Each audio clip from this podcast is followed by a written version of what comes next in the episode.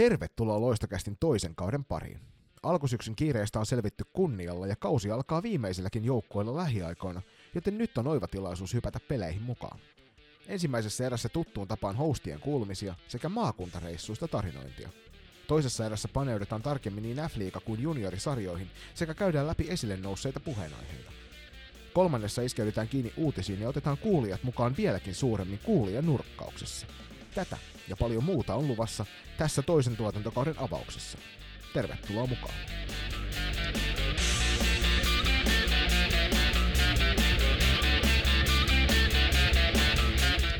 Ja näin on saatu Loistokastin toisen tuotantokauden ensimmäinen jakso myös korkattua. Tervetuloa munkin puolesta mukaan.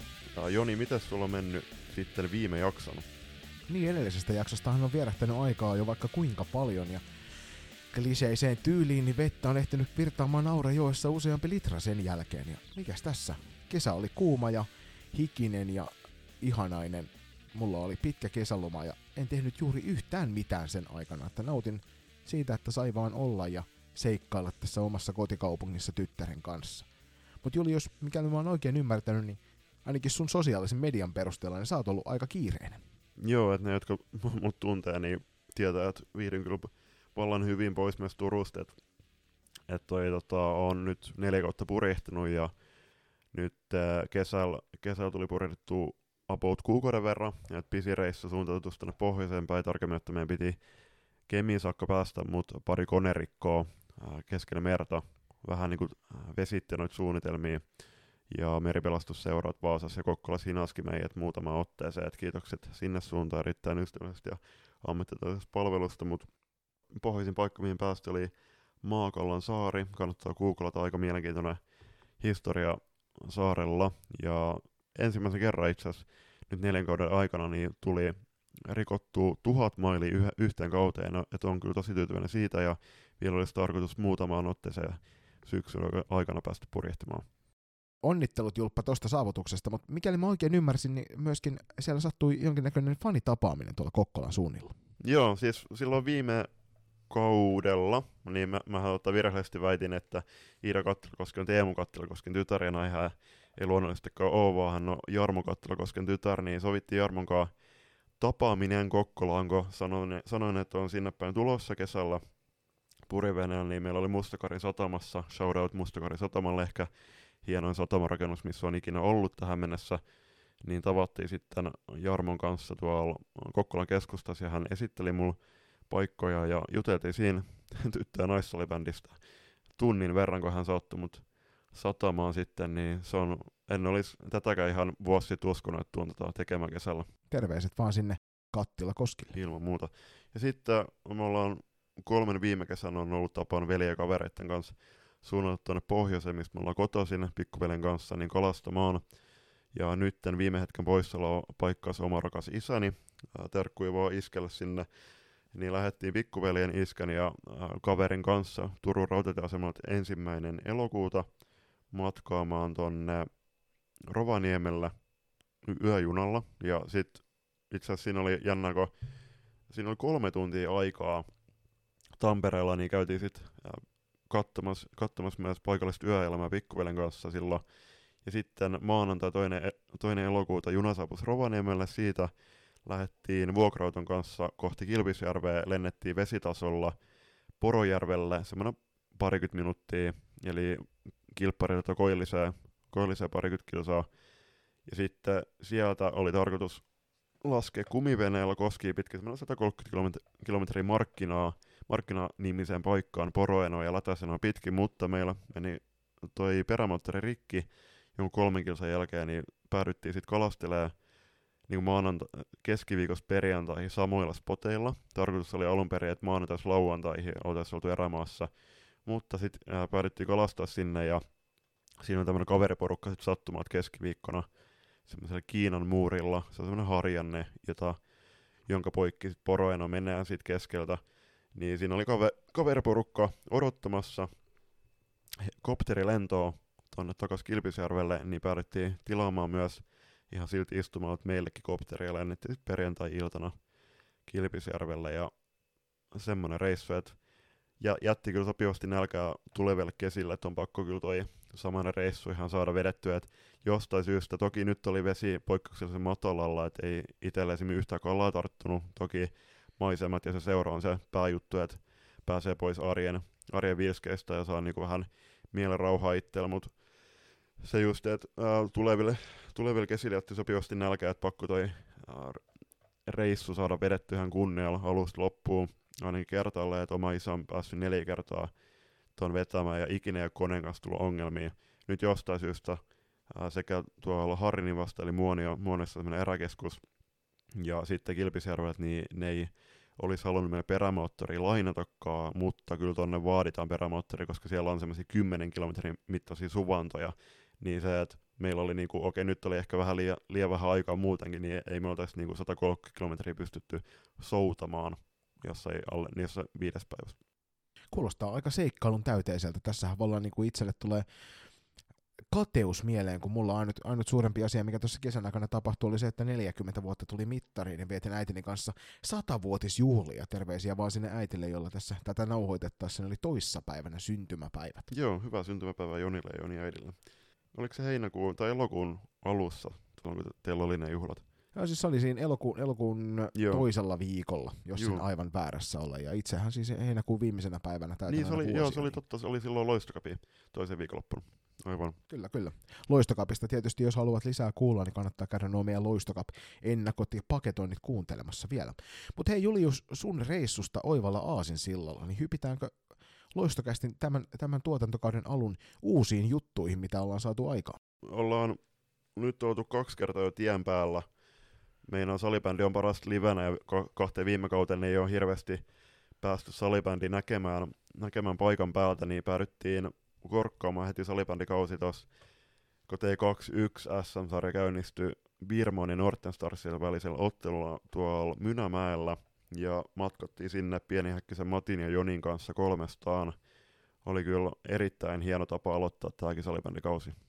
Joo, oli viihdyttävä ottelu, vaikka näki molemmista joukkueista hyvin siellä sen, että ei välttämättä ihan täydessä vireessä vielä oltukaan. Virmo voittohan se loppujen lopuksi vakuuttavasti 5-0 taisi päättyä tuo ottelu, mutta siellä muun muassa nähtiin, nähtiin ensimmäisiä loistokästä paitoja ihan villissä luonnossa. Joo, terveisiä vaan OPL ja EPL ja Mikalle. Tota, hienoa markkinointia ja kiitos erityisesti Mikalle tietenkin tässä vaiheessa. Mutta joo, siellä oli loistokästi kummikuntelija Saara Koski, torjus erittäin vakuuttavan nollapelin. Tosin hänelle ei hirveästi siinä ottelussa duuni loput kertynytkään, ja sitten puolesta Norten Starsin riveissä viiletti niin ikämeen kummikuntelija Aurora Mäkelä, joka on Norssin varakapteeni terkkuja molemmille. Ja sitten toinen maakuntaretki saatiin tässä aikaan itse asiassa eilen, kun loistokästi reissumobiili starttasi aamulla vähän jälkeen kymmenen tuolta Turun linja-autoasemalta ja matkasi niinkin kauas itään kuin Lappeen rantaan. Ja siellähän suuntana oli Lappeenrannan urheilutalo ja ottelu Saipa vastaan Steelers Hämeenlinnasta. Pienen pohjustuksen, että ollaan aloitettu tekemään tämmöisiä live-lähetyksiä Instagramin puolelle, eli kannattaa ottaa meitä Instagramissa haltuun, jos haluatte niihin liittyy jatkossakin, jatkossakin mukaan, että ennen tätäkin la- lähetystä tehtiin semmoisen tunnin mittainen live, niin siinä yhtenä, yhdessä livessä itse asiassa tarkemmin ottaen perjantaina 24. syyskuuta, niin mä siinä vähän leikittelen ajatuksella, että jos saadaan 12 seuraa sen liven aikan tai, tai niin kuin lisää meidän Instagramiin, niin me lähdetään, lähdetään, lähdetään Lappeenrantaan, Lappeenrantaan tai siinä vaiheessa mä lupailin oma lähtöä, ja sitten Jonni sanoi, että, että kyllä hänkin tulee totta kai, ja myös saatiin meidän erikoisreportti Valtteri Ylander lähtöä, että terveisiä vaan Miisa Turuselle, että epäilen, että Miisallakin oli noiden 12 seuraajan kohdalla aika iso rooli otettavana. Joo, ja sitten Lappeenrannassa vastaanotto oli kyllä äärimmäisen lämmin ja sydämellinen, että siellä välittömästi hallille tullessa niin useampi ihminen moikkaili ja päästiin penkeille istumaan, niin sieltä tuli monta, monta, monta tuntematonta, aiemmin tuntematonta kasvoa tuli morjestamaan meitä siinä katsomossa kertomaan, että ketä he oli ja kiittelivät siitä, että paikan päällä oli, ja siellä muun muassa yksi pelaaja-legenda heitti, heitti sellaisen kuolemattoman kysymyksen, että eikö lähempää salibändiotteluita löytynyt? Joo, siis kyllä toi oli ensimmäinen kerta mullekin niin Etelä-Karjalassa, niin se just, että oli tosi, tosi sydämellinen vastaanotto ja terkku Juli Hakkaraiselle, että se oli oli erittäin hieno ilma muutenkin ajaa, että sä et hyvä musiikki, hyvä seura, hyvät keskustelut, ja sitten suuntainen Lappeenranta on, on kyllä todella hieno paikka siinä Saimaan, Saimaan kupeassa. Sitten sitten kun me mentiin sinne halliin, niin joo, Juulille, Juulille terkkuja. Ja sitten Saipan kotipelejä selostava Lauri Marttinen tuli myös tervehtimään meitä, että terkkuja vaan lattekahville. Korean, että lattekahvi tosiaan kyseessä. Joo, ja sitten saatiin myöskin korkattua ensimmäiset haukkatuuletukset tälle kaudelle. Tässä kohtaa pitää varmaan lähetellä sitten taas terveisiä tuonne ison talon pojalle F-liigan tuonne media, media-hommiin ja kiitokset siitä, että saatiin tämmöinen pieni, pienimuotoinen haaste Miisa Turusen kanssa tehtiin siellä, että Miisa teki maalin ja me kaikki kolme tuuletettiin haukkatuuletuksella. Ja se oli kyllä mieleen, mieleenpainuva hetki. Oli kyllä hieno heittäytymys Miisalta ja päästään myöhemmin toisessa erässä myös iskeytymään saipa vireeseen, mutta on siinä tota, aika, aika huikea, huikea joukkue siellä Lappeenrannassa, että varokaa vaan muut joukkueet saimaan palloa. Joo, ja sieltä myöskin vähän jälkipolemiikkia käsitellään tuolla kolmannessa erässä tuosta ottelusta sitten saatiin kuulla. Ja... Mutta oli kyllä, siis kaiken kaikkiaan uskomattoman hieno, hieno päivä, vaikka tämä seuraava päivä onkin mennyt hieman tällain toipumisen puolelle. Työpäivää mulla ja koulupäivää sulla, mutta pientä koomailua sen jälkeen. Mehän käytiin ottelun jälkeen, niin käytiin Lappeenrannan satamassa, ve- ve- mä kävin vetämässä vetyä, taisi Walterkin ottaa, sä kahvin, ja eikö se vety nyt tainnut mennä silleen, että siinä on molemmat, sekä kananmuna että kinkku ainakin siinä, siinä mun tuotteessa näin sattuu käymään. Joo, mikäli me ollaan väärässä, niin sieltä voi Etelä, Etelä-Karjalan ihmiset meitä korjata. Lähestykää ihmeessä tarkemmin vaan tähän suuntaan, Juu. niin, niin saadaan sitten varmistus tällekin asialle. Usko, uskoakseni olet oikeassa. Paluumatka käytiin moikkaamassa Jari Litmas, eli Suomessa on ollut monta presidenttiä, vaan yksi virallinen kuningas, joka on nytkin hallin, hallitsijana. Eli Litin patsasta käytiin Lahdessa katsomassa, ja siitä voitte käydä mun IG-tilillä Julppa, niin katsomassa tarkempaa kuvaa, minkä Joni otti. Joo, oli kyllä komia patsas ja hieno, hieno pimenevä ilta siinä Lahden keskustassa, niin saatiin oikein kauniit kuvat otettua sieltä ja kunnioitettua kuninkaan patsasta. Jep. Mutta meillä oli tossa, on ollut tässä mikkien ulkopuolella keskustelua sellainen villi ajatus, että, että jos tämän liikakauden aikana niin pyrkisi käymään mahdollisimman monessa kotihallissa. Toki se tarkoittaa matkakilometrejä valtavan kasan, mutta miltä se tilanne juuri nyt näyttää? No tällä hetkellä meillä on 873 kilometriä, jos katsoo Google Mapsista ihan raakana vaan, että Turku, Mynämäki, Turku ja sitten Turku, Lappeenranta, Lahti, Turku. Toki tuossa oli myös parainen välissä, että laskin nekin kilsat mukaan, mutta tämähän lähti myös vähän semmoisen leikittelevän ajatuksen liikkeelle, kun Jonillahan on ollut just esimerkiksi kun hän on kymmenen vuotta valmentanut meidänkin seurassa FP Turussa, niin on aika monta eri hallia tullut kouluttua läpi, mutta sitten toisaalta kun mä, mulla on verrattain lyhyt valmennuskokemus vielä, eikä hirveästi tullut omalla pelaajuudella noita valtakunnan sarjoja pelattua, tälläkin kaudella on tavoitteen mulle, mulle ainakin just, että tota, nimenomaan mahdollisimman monta uutta paikkaa käydä läpi, ja tämähän on sangen hyvä, hyvä mahis myös mulle ja Jonille sitten nimenomaan reissata loistokasti edustajina eri halleille paikan päällä. Joo, ja kyllä mun täytyy sanoa ainakin itselle, itselle tälle alkukaudesta, niin nyt on jo yksi T21-peli hallussa ja kolme f kamppailua naisissa mm. sekä a että b hallussa tässä vaiheessa kautta, niin se on itse asiassa aika hyvä, hyvä vauhti, koska tulevana viikonloppuna sitten tulee taas useampi ottelu lisää siihen. Joo, mulla on itse tota, tällä hetkellä kaksi, kaksi f ottelua ja sitten yksi T21, että sähän olit katsomassa sitä Tepsi ja KV välistä ottelua, kun itse oli silloin partio, partio tapahtumasta, josta sitten lähdinkin suoraan teidät, sut ja Valtterit haettua, niin suoraan sinne Lappeenrantaan. Mutta joo, siis tällä hetkellä me ollaan Kupittan palveluhallissa Lappeenrannan urheilutalolla käyty, eli vielä on, neli, vielä on 12 hallia käymät läpi, eli voitte kommentoida esim. meille IGC, että minne meidän kannattaa seuraavaksi mennä. Ehdottomasti loistokästin pojat mielellään kuuntelee matka ehdotuksia ja tässä vaiheessa ihan alkukaudesta niin 2 kautta 14 mun mielestä aika loistava suoritus. Ilman muuta. Mutta eiköhän siirrytä kohti toista erää ja tähänkin väliin voidaan sanoa, että muistakaa, että salibändi on parasta paikan päällä. Climate on tuore suomalainen vaatebrändi, jonka kaikki tuotteet on valmistettu kokonaan muovia tekstilijätteestä. Jo yksi loistokästä Climate-kuppari säästää muun muassa miltei 7000 litraa vettä ja sen valmistuksessa on käytetty jopa 17 muovipulloa. Climate haluaa kiertotalouden menetelmillä tehdä tekstiilialasta aidosti vastuullisen sekä kuluttaja- että yrityssektorilla – nyt jokaisella tämänkin jakson kuuntelijalla on mahdollisuus vaikuttaa.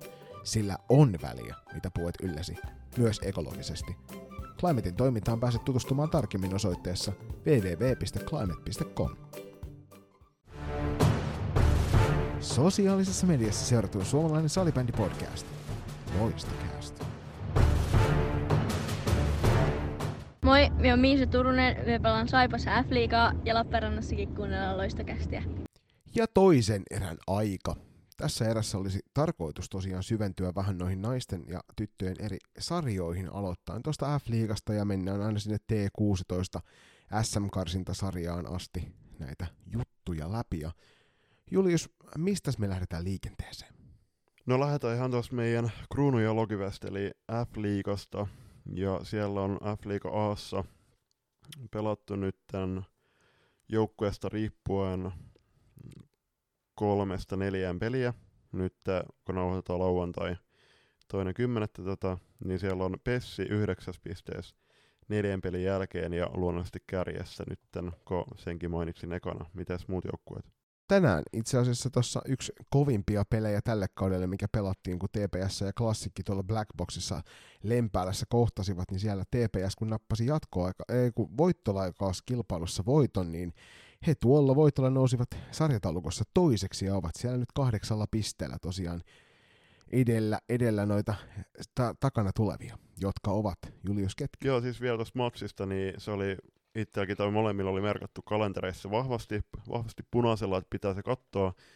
Ei, ei ihan ollut välttämättä parasta mainosta tällä hetkellä, niin kuin tuolle liikalle nytten, siis tämä on nyt oma mielipide, ja niin kuin kuten puhuttiin, niin oli ehkä vähän tunnustelevaa nyt toi matsi, mutta toisaalta ei ole tarkoitus olla parhaimmillaan heti syksyllä, vaan niissä kevään kovispeleissä. Ja kuten äsken livessä myös Villanderilla Aki, Aki, Akila mainitsin, niin toi on myös tärkeä ekstra piste Tepsille, sit kun katsotaan keväällä sarjataulukon tilanteen. Kyllä, kyllä. Sarjahan on vielä nuori, että jos, jos, jos tässä vaiheessa peli näyttäisi täydelliseltä, niin sitten olisi huono asia, koska muut sais ehdottomasti sen eron kirittyä varmasti sinne loppukauteen mennessä kiinni. Juuri näin. Mutta joo, siellä on Klassik ja Ervi seitsemäs pisteessä ja meidän kotiseura Loisto kuudessa pisteessä.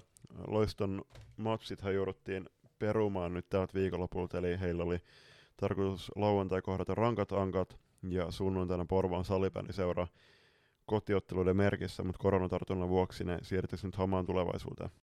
Joo, harmittavaa. Tämä, tämä toki oli myöskin loistokästi poikien kannalta siinä suhteessa, että me oltiin siellä kovasti menossa selostamaan, mutta nämä siirtyivät nämä selostuskeikat nyt myös sinne hamaan tulevaisuuteen. Ja onneksi ne kuitenkaan niin kuin on, ne on mahdollista tehdä, eikä niin, että ne olisi kokonaan mm. jäänyt välistä. Ilman muuta, ja sitten sit toki pitää mainita se, että rankkojankkojen vierasreissa myös tota, Tepsi vastaan peruntus nytten, koska luonnollisesti kun po- ainut pohjoisen joukkue, niin tuleehan se paljon halvemmaksi niin kuin pelata saman viikonlopun aikana molemmat pelit, niin ne kenties pelataan sitten luultavammin ensi vuoden puolella sitten. Joo, ja tuossa taas hyvää pelisilmää sieltä F-liigan puolelta, että kaikki kolme joukkuetta ovat näistä yhdessä keskustelleet, ja SSR on ei tarvinnut lähteä sieltä seikkailemaan tuon yhden pelin takia, joka on kyllä tosi hyvä kustannussäästä ja keino.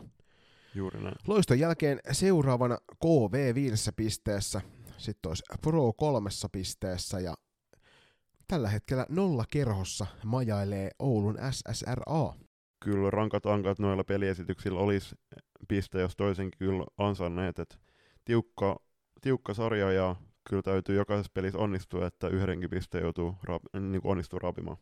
Joo, ei ole varmasti helppo joukkue kenellekään, että se on varmasti tullut tässä alkukaudesta yllätyksenä se, että kuinka, kuinka hyvällä, hyvällä menolla tuo SSR on kauden aloittanut, kun tosiaan mietitään, että sieltä hirvittävä kasa pelaajistoa poistui listoilta. Ja sitten siirrytään tuohon Afrika b ja siellä on Saimaan pallo vakuuttavasti kär, kärkisijolla täysin pisteen neljämmäksi jälkeen ja maaliero murskava 40-10. Ja siellä loistokästin kummipelaaja Miisa Turunen on ollut, on ollut liekeissä. Myös muita joukkuekavereita mainitaan tuossa kohtapuolin, kun asiasta tarkemmin keskustellaan, mutta huikea on ollut Saipan aloitus. Yllätys hevosena tuossa Helsinki United-sarjassa toisena samoilla pisteillä. Maalieron turvin on tuossa kakkosijalla ja Helsinki United on kyllä varmasti suuren yleisön yllättänyt, että ne kaikki, jotka kuuntelivat on meidän sarja ennakon, niin saivat kyllä sieltä kuulla, että sekä Helsinki United itse että monet muut joukkueet uskoivat heidän pärjäämiseen tässä sarjassa. Sunnuntai kolmas, kolmas kymmenettä, niin jompi kumpi joukkueesta kenties tulee olemaan ainut joukko, joka ei pistemenetyksiä vielä kokenut, että Saipa ja Helsinki United kohtaa tuossa viidennessä matsissa Stars Arenalla ja suosittelen jokaista sitä katsomaan ja toki nyt kun tämä jakso ilmestyy, niin ette välttämättä ole tota sitä muistanut katsoa, mutta toi on varmasti F-liiga Bn osalta Classic Tepsi-ottelun tapaan niin kuin heti näillä kärki- tai avauskierroksilla ottelu, mitä jokaisen kannattaa, kannattaa katsoa. Kyllä. Ja sitten siellä on Pirkot kymmenessä pisteessä, ja Pirkot aloitti kauden ehkä vähän yks, yskähdellen, mutta on, on niin viime peleissä saaneet ehkä vähän, vähän tota, uutta vaihdetta silmää. Joo, siellä ennen kaikkea nyt Pinja Myllymäki tuntuu olevan hurjassa vireessä, että, että tänään myöskin, myöskin hattutempun verran maaleja, maaleja tuuppasi tuolla, kun oli pelaamassa. Että on, on hienoa meininkiä. Neljäntenä, neljäntenä tuossa sarjassa on Velhot Kuopiosta kuudella pisteellä ja viideltä sieltä löytyy Sipoon ylpeys OIF. Velhot on ollut tota aika aktiivinen somessa ja tänään heillä oli Steelersi vasta peli ja siinä onnistuivat jalkapallolukemi 1-2 raapimaan tärkeä voiton. Et nääkin, kuten sanottu, niin nämäkin voitot on kullan tärkeitä sitten kevää, keväällä, kun katsotaan sarjataulukossa, että mi, millä, si, millä sijoituksilla lähdetään sitten kevään ratkaisupeleihin vai lähdetäänkö ollenkaan. Juurikin näin. O2 Jyväskylä on viidessä pisteessä ja sarjanousijoista toinen Blue Fox on nollassa pisteessä.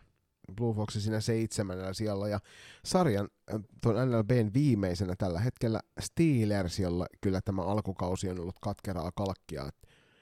Ennakossa aika moni veikkasi, että, että Steelersille tulee vaikea kausi ja nyt näyttää siltä, että se kausi on huomattavasti paljon vaikeampi kuin mitä veikattiinkin. Ja sitä tosiaan tuossa kohta, kohta puolin, kun käydään joukkue joukkueelta noita vähän läpi, niin mm. otetaan sieltä esille, esille muutamia faktoja tuosta joukkueesta. Joo. Pidät niitä puhetta, Julius, lähdetäänkö juttelemaan? Joo, lähdetään ilman muuta ja lähdetään äh, itse asiassa liikkeelle pienen haastattelun kautta, että Helsingin Unitedin valmennuskaksikko Roni Kiviharjo ja Sami Martikainen kävi meidän haastattelussa keskiviikkona ja itse asiassa se jakso meni niin jouhevasti ja hyvin, että se haastattelu tulee olemaan alku uuden sarjan ja joukkuekuvassa Helsingin United jaksoon kokonaisuudessaan kuunneltavissa meidän podcast-palveluissa. Loistokääst. Haastattelu. Tällä kertaa Loistokästin haastattelussa Helsingin Unitedin valmennusporton kaksikko. Päävalmentaja ja Helsingin Unitedin hallituksen jäsen Roni Kiviharju sekä Sami Martikainen, joka toimii operatiivisena valmentajana ja Helsingin Unitedin puheenjohtajana. Hyvää iltaa ja tervetuloa Loistokästiin, hyvät herrat. Kiitos paljon. Mukava olla täällä. Kiitos, kiitos. Lähdetään tuosta ensimmäisellä liikenteeseen. Kausi on kenties suuren yleisön silmissä lähtenyt sieltä odotuksiin nähden hyvin käyntiin. Kolme peliä, joista kolme voittoa. Steelersensi kotona 5-0, sitten Velhot vieraissa 2-4 ja nyt O2 Jyväskylä vieraissa 3-5. Osasko herrat siellä odottaa näin hyvää starttia kauteen? No joo, sanotaan näin, että onhan tämä ollut mahtava, mahtava retki tähän mennessä, että kolme peliä, kolme voittoa. Ja totta kai nyt ollaan voittoja lähdetty aina hakemaan, kun pelipäivä on ollut, mutta kyllä tässä on niin kuin töitä jouduttu tekemään tosi paljon. Että varsinkin nämä kaksi viimeistä peliä, niin, niin äh, kyllä se on ison työn takana ollut, että käytiin naaraamassa ne pisteet sieltä vieras, vieras rundelta. Joo, joo ihan, ihan joo, samoja mietteitä tietenkin, että on ollut loistava startti. Ja tota, se täytyy tässä sanoa kumminkin, että mitä me ollaan tässä valmennuksen kanssa tai kesken juteltu, niin ei me, me ei olla näytetty kyllä parasta osaamista näissä peleissä vielä. Että tota, Jyväskylän matsissa oltiin kyllä ihan omilla tasoilla ja tota, jouduttiin tappelemaan kyllä ihan täysinä, mutta Kuopiossa ei kyllä pelattu parasta peliä, mutta se on tietysti hieno juttu, että saatiin ravittu sieltäkin voitto. Loistokasta F-Liiga B-lohko ennakos. Monet pelaajat ja valmentavat veikkas nimenomaan teet kärkisijoilla, niin siihen peilatetaan sarjan alku ei ole ollut yllätys, mutta onko pelin taso ollut se, mitä te olette odottanut? No tota, sanotaan näin, että tavoitteet tai odotukset meillä ainakin on ollut kovat. Tiedetään, että varmasti tulee koveneen vastukset ykkösdivisioonaan verrattuna tosi paljon. Näin, mutta meillä on silti ollut odotukset aika kovat. Ollaan tehty kyllä sen eteen töitäkin. Ollaan laitettu joka päivä mimmit kumminkin koville ja tota, koitetaan treenaa täysillä, ei, ei tulla aikaa treeneissä ja ollaan aika tiukkoja kaiken näköisessä tekemisessä. niin tota, odotettiin, että tullaan pärjäämään hyvin kumminkin, mutta sanon näin, että Jyväskylä varsinkin, niin heidän pelin taso vähän oli yllätys. Että odotin ehkä pikkasen helpompaa, en sitä, että me voitetaan varmasti heidät tai pisteet saadaan sieltä, mutta kyllä oli, oli kova jengi. Että tota, heitä mm. vastaan tulee kyllä mielenkiintoisia matseja tuossa, että kyllä saatiin vääntää oikein kunnolla ja ei olisi ollut vääryys, vaikka Jyväskyläkin olisi sieltä pystynyt rapi pisteitä itselleen, mutta tota, näytettiin taas luonnetta ja otettiin ne väkisin ne pisteet.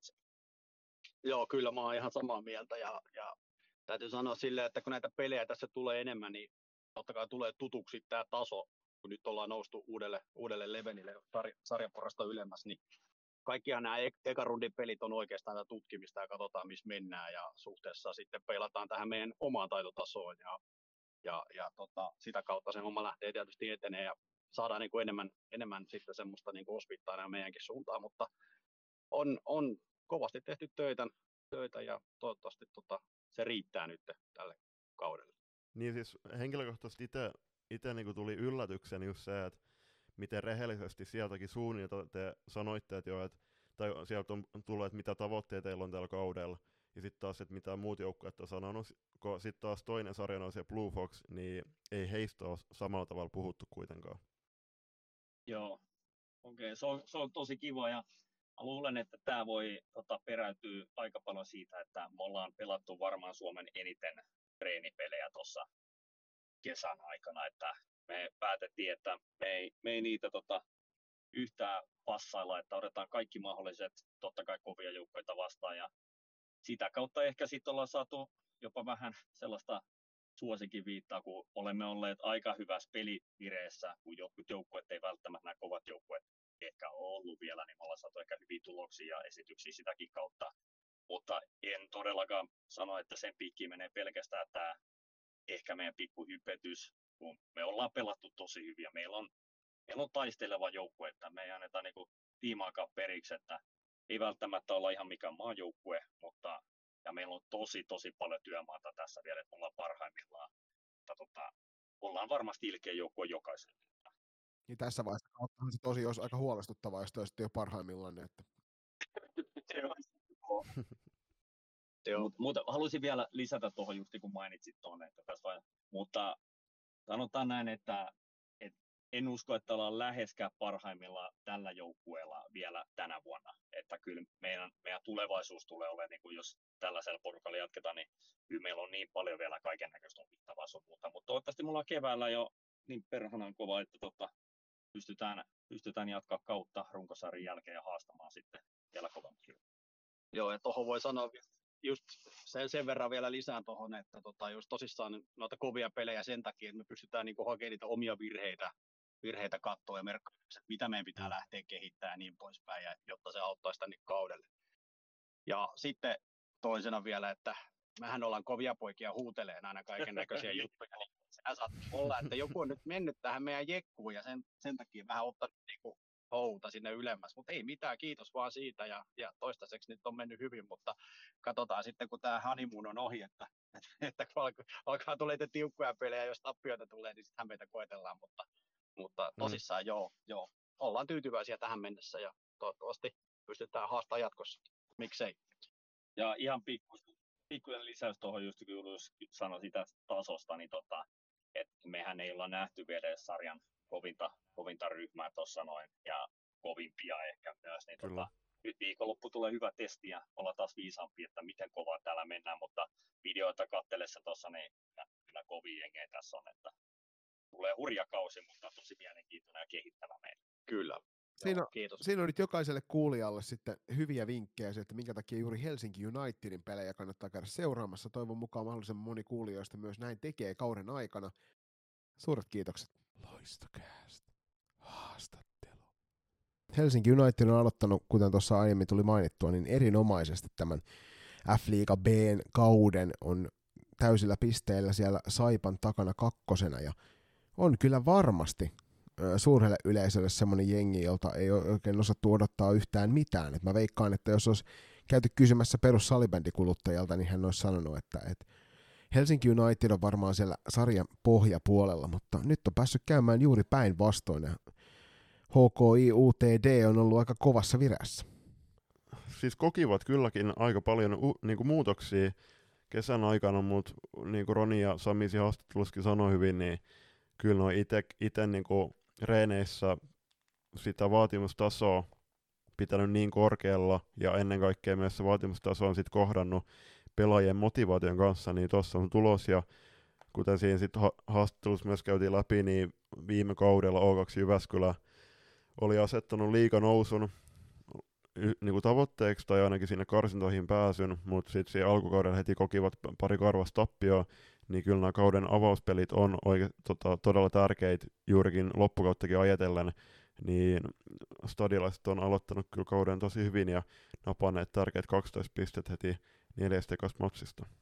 Siellä kokenut liikaveteraani Anni Rainio on tehnyt Helsinki Unitedille nyt neljässä pelissä 6 plus 0 tehot ja Riina Latvakoski ja Moona Koskimäki ovat häntä hyvin säästäneet tehoillaan tuossa, että siinä on varmasti ollut, ollut yksi syy, että on löytynyt näitä vastuunkantajia välittömästi alusta lähtien, eikä ole tullut, he, poja, äh, Roni, ja, Roni ja Samihan mainitsi sitä, että he on olleet vähän semmoinen tehoton joukkue aikaisemmin, ja nyt tuntuu, että on selkeästi löytäneet tuommoisen ykkösnyrkin, joka on sitten onnistunut, onnistunut näissä maalintekoissa tiukoissa paikoissa.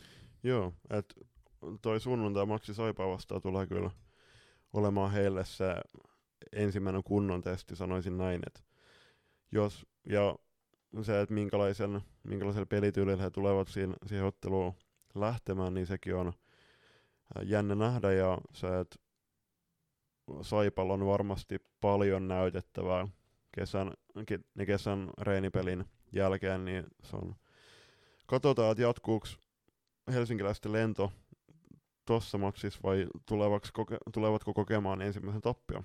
Aika näyttää. Jatketaan tällaisella sopivalla randomijärjestyksellä ja napataan seuraavaksi toi F-liiga A-lohkon viimeinen joukkue, eli SSR Raatosta tuosta tuota käsittelyyn. Ja tosiaan siellä valtava määrä poistui, oliko peräti Julius 15 poistujaa viime kauden rosterista. Ja muun muassa Flavia Niemelä, F-liiga A viime kauden paras veskari, Hanna Niemelä paras hyökkääjä, Elli Kylmäluomo, niin siinä on jo nimillistä kerrakseen, että ne olisi kenelle tahansa joukkueesta todella kovia menetyksiä. Et se on, on ollut kyllä, kyllä paha kesä niin sanotusti rankoilla ankoilla, mutta toisaalta ollaan puhuttu sitä, että rankoilla ankoilla siellä ollut suunnassa, niin ollaan, on tehty vuosi, niin vuosi toisensa jälkeen jo pitkään erittäin laadukasta junnutyötä, ja, ja nyt varmasti T21, T18 pelaajat tulee saamaan arvokas kokemusta kauden aikaan ja heillä on varmasti suuri näytön halu, halu näyttää kaikille tuossa liigassa. Siellä tällä hetkellä, tällä hetkellä tota SRA, SSRAn kovin syömähammas on Liinu Koivisto, joka on kolmeen peliin tehnyt tehot 5 plus 1. Katja Nättilä ja Sanni Uimarihuhta, Jonna Virkkunen nä, seuraavina siellä heidän pistepörssissään. Ja tästä tietysti Sanni Uimarihuhta tuosta nousee nopeasti esille menneen Joutsenien U19 MM-kisa kullan takuu pelaajia siellä.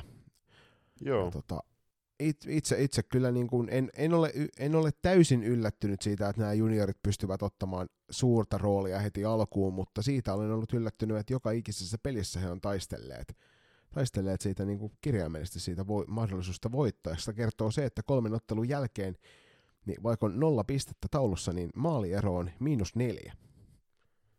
Joo, et erittäin tiukkoja pelejä, kolme matsia, niin 12 tehtyä, 16 päästettyä, niin siinä on, on harmittavia tappio tullut, mutta kuten tuossa F-Liga B sanoi, Blue Foxi ja Steelers koki, koki ne, on luonnollisesti myös kokenut pelkki tappio nyt, kuten puhuttu aiemmin, niin hekin pääsi jo erittäin lähelle, lähellä tota, viime matseissa, niin uskoisin, että tämmöinen viiko, reilu viikon mittainen pelitauko rank, rankoilla, mikä tuli nyt tämän loiston koronatartunnan jälkeen es, ää, eteen, niin uskon, että ensi matsissa tulee entistä nälkäisempi rankatankat vastaan.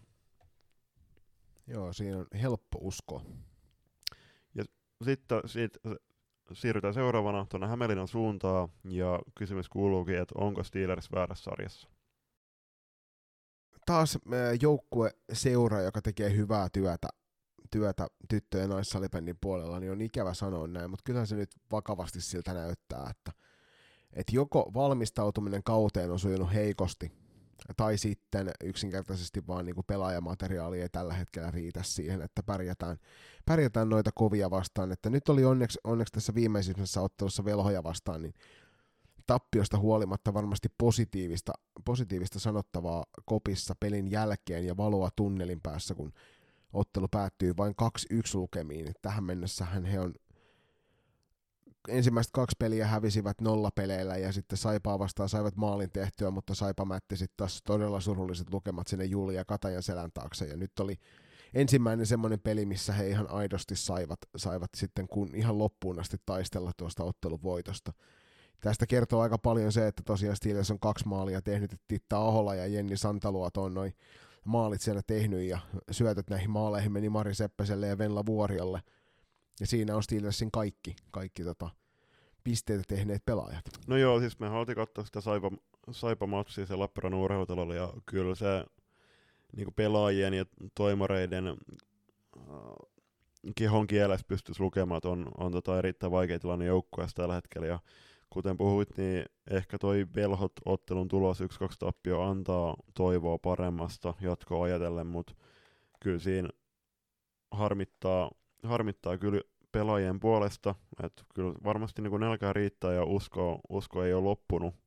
Pitkä kausi edessä, toivottavasti ei loppunut ja siellä on kuitenkin yksi tämän maailman parhaimpia veskareja, maailmasteri Julia Kataja maalissa, niin on, on kyllä haastava myös Julian tilanne. Joo, siellä Julia on neljäsottelussa niin päästettyjä maaleja keskiarvo on mennyt vähän reilu kuusi oman selän taakse, mutta torjuntaprosentti on yli 80, joka kertoo siitä, että että vaikka taakse on mennyt 24 maalia, niin torjuntaja on kertynyt 98 kappaletta neljään peliin. Et hän, hän kyllä kantaa omaa joukkuettaan parhaansa mukaan. Joo, siis jos, jos puhutaan yli 80 torjuntaprosentista, niin se on kyllä tosi hyvä salibändis. Ja antaa, kyllä Juliakin niin antaa, antaa jokaisessa ottelussa kuitenkin, jos näin nyt voi sanoa, niin joukkueella on kuitenkin mahdollisuuden menestyä, että se on valitettavasti Julia ei voi tota salibändi mailaa, käyttää siellä peleissä ja muuttaa hyökkääjäksi ja ma- maalinteko koneeksi, mutta kuten sanottu, niin Hämeenlinnassa on tehty jo pitkä erittäin laadukasta junnusalibändityötä ja varmasti on joukkueella suuri halu ja palo pitää myös Steelers pääsarjan kartalla tämänkin kauden jälkeen. Kausi on vasta nuoria, se, että tässä on kuitenkin yli 20 ottelua vielä jäljellä, niin usko, uskoisin, että eikö Steelers, Steelersinkin tilanne mene paranemaan päin, mutta mut toisaalta F-Liiga on todella kova sarja ja siellä ei ole tota, vapaamatkustajatilaa. Ei, ja ikävä kyllä tuossa käy nopeasti sit sillä tavalla, että, että oot niin kaukana takana jo, että sä voit lähteä valmistautumaan niihin karsintapeleihin sitten. Hmm. Jep. Mutta sitten siirrytään tuonne meidän kummipelaaja Miisa Turusen puoleen ja tarkemmin ottaen Saimaan pallon pariin. Et se, että neljä matsia, murskaava 40-10 maaliero. Saipa on selkeästi matkalla pudotuspeleihin viime kaudella.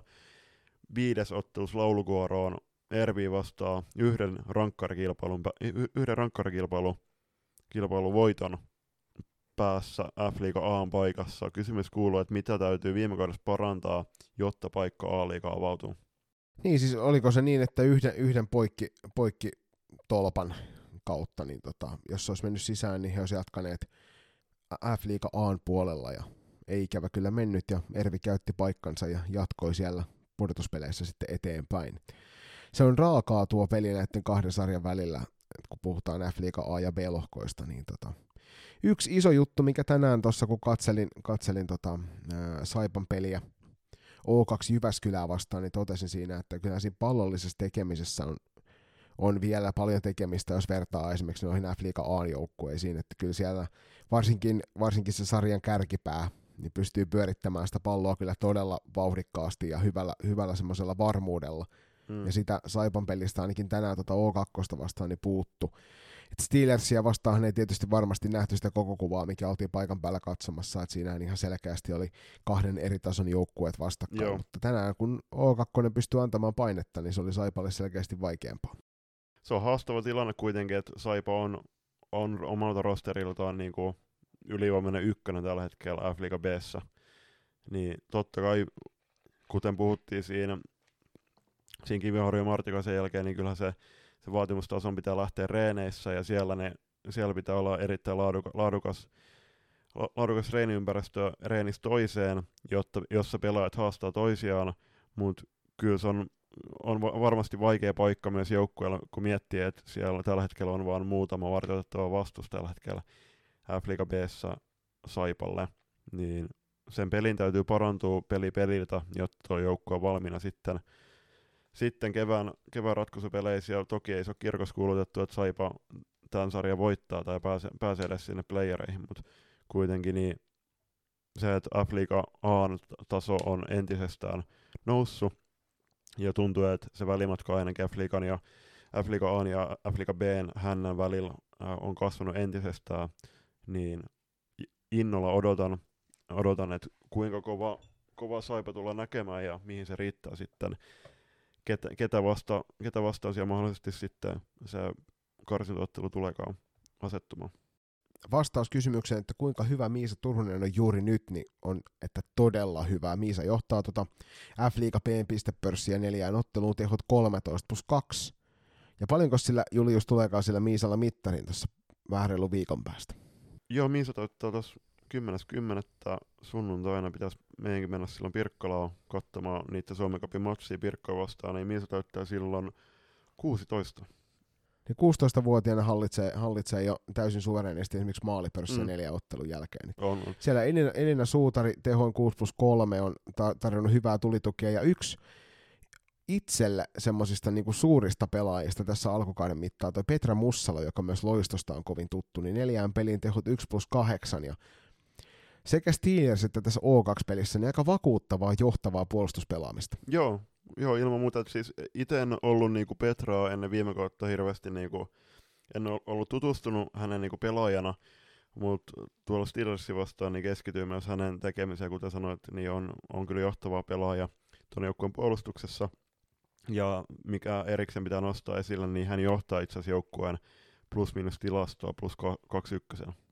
Joo, se on itse asiassa aika, aika hurjaa lukemaa, mitä tuolla koko toi Saipan joukkue tietysti, kun sulla on valtava määrä, valtava määrä tota, onnistumisia enemmän kuin niitä päästettyjä maaleja, niin Petra Mussalokin plus-miinus tilasto on plus 18. Ja siellä konkari Juuli Hakkarainen säästää hyvin, hyvin neljännellä sisäisellä pistepörssisijallaan tätä neljäs ottelus 3 plus 5 tehot 8 pistettä Joo.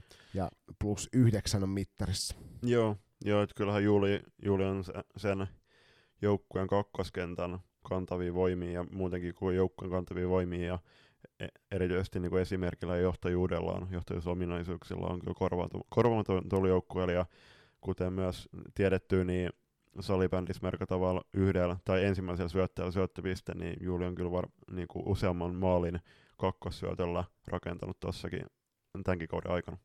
Joo, ja äärimmäisen hieno, hieno hetki koettiin tuossa, kun käytiin Lappeenrannassa ja kommentti sieltä Juulin suusta oli, että ette te lähempää enää pelejä löytänyt. Jep, joo. Joka on joo, mun mielestä äärimmäisen, äärimmäisen hyvä heitto siihen, kun herrat oli ajanut reilu neljä tuntia sinne tota, katsomaan paikan päälle peliä. Niin. Joo, joo, ja taas välissä niin vielä, että vaikka olla lives, livessä sanottu, niin suuri kiitos Lappeenrantalaiselle urheiluväelle, että oli kyllä erittäin sydämenen vastaanotto. Kyllä, kyllä. Seuraavana pohditaan tuosta tätä uudistunutta Loiston joukkuetta, FPC Loiston tulokkaat eturintamassa hyvillä suorituksilla. Ja tämä jälleen kerran kauden avauspisteet eräviikingeiltä.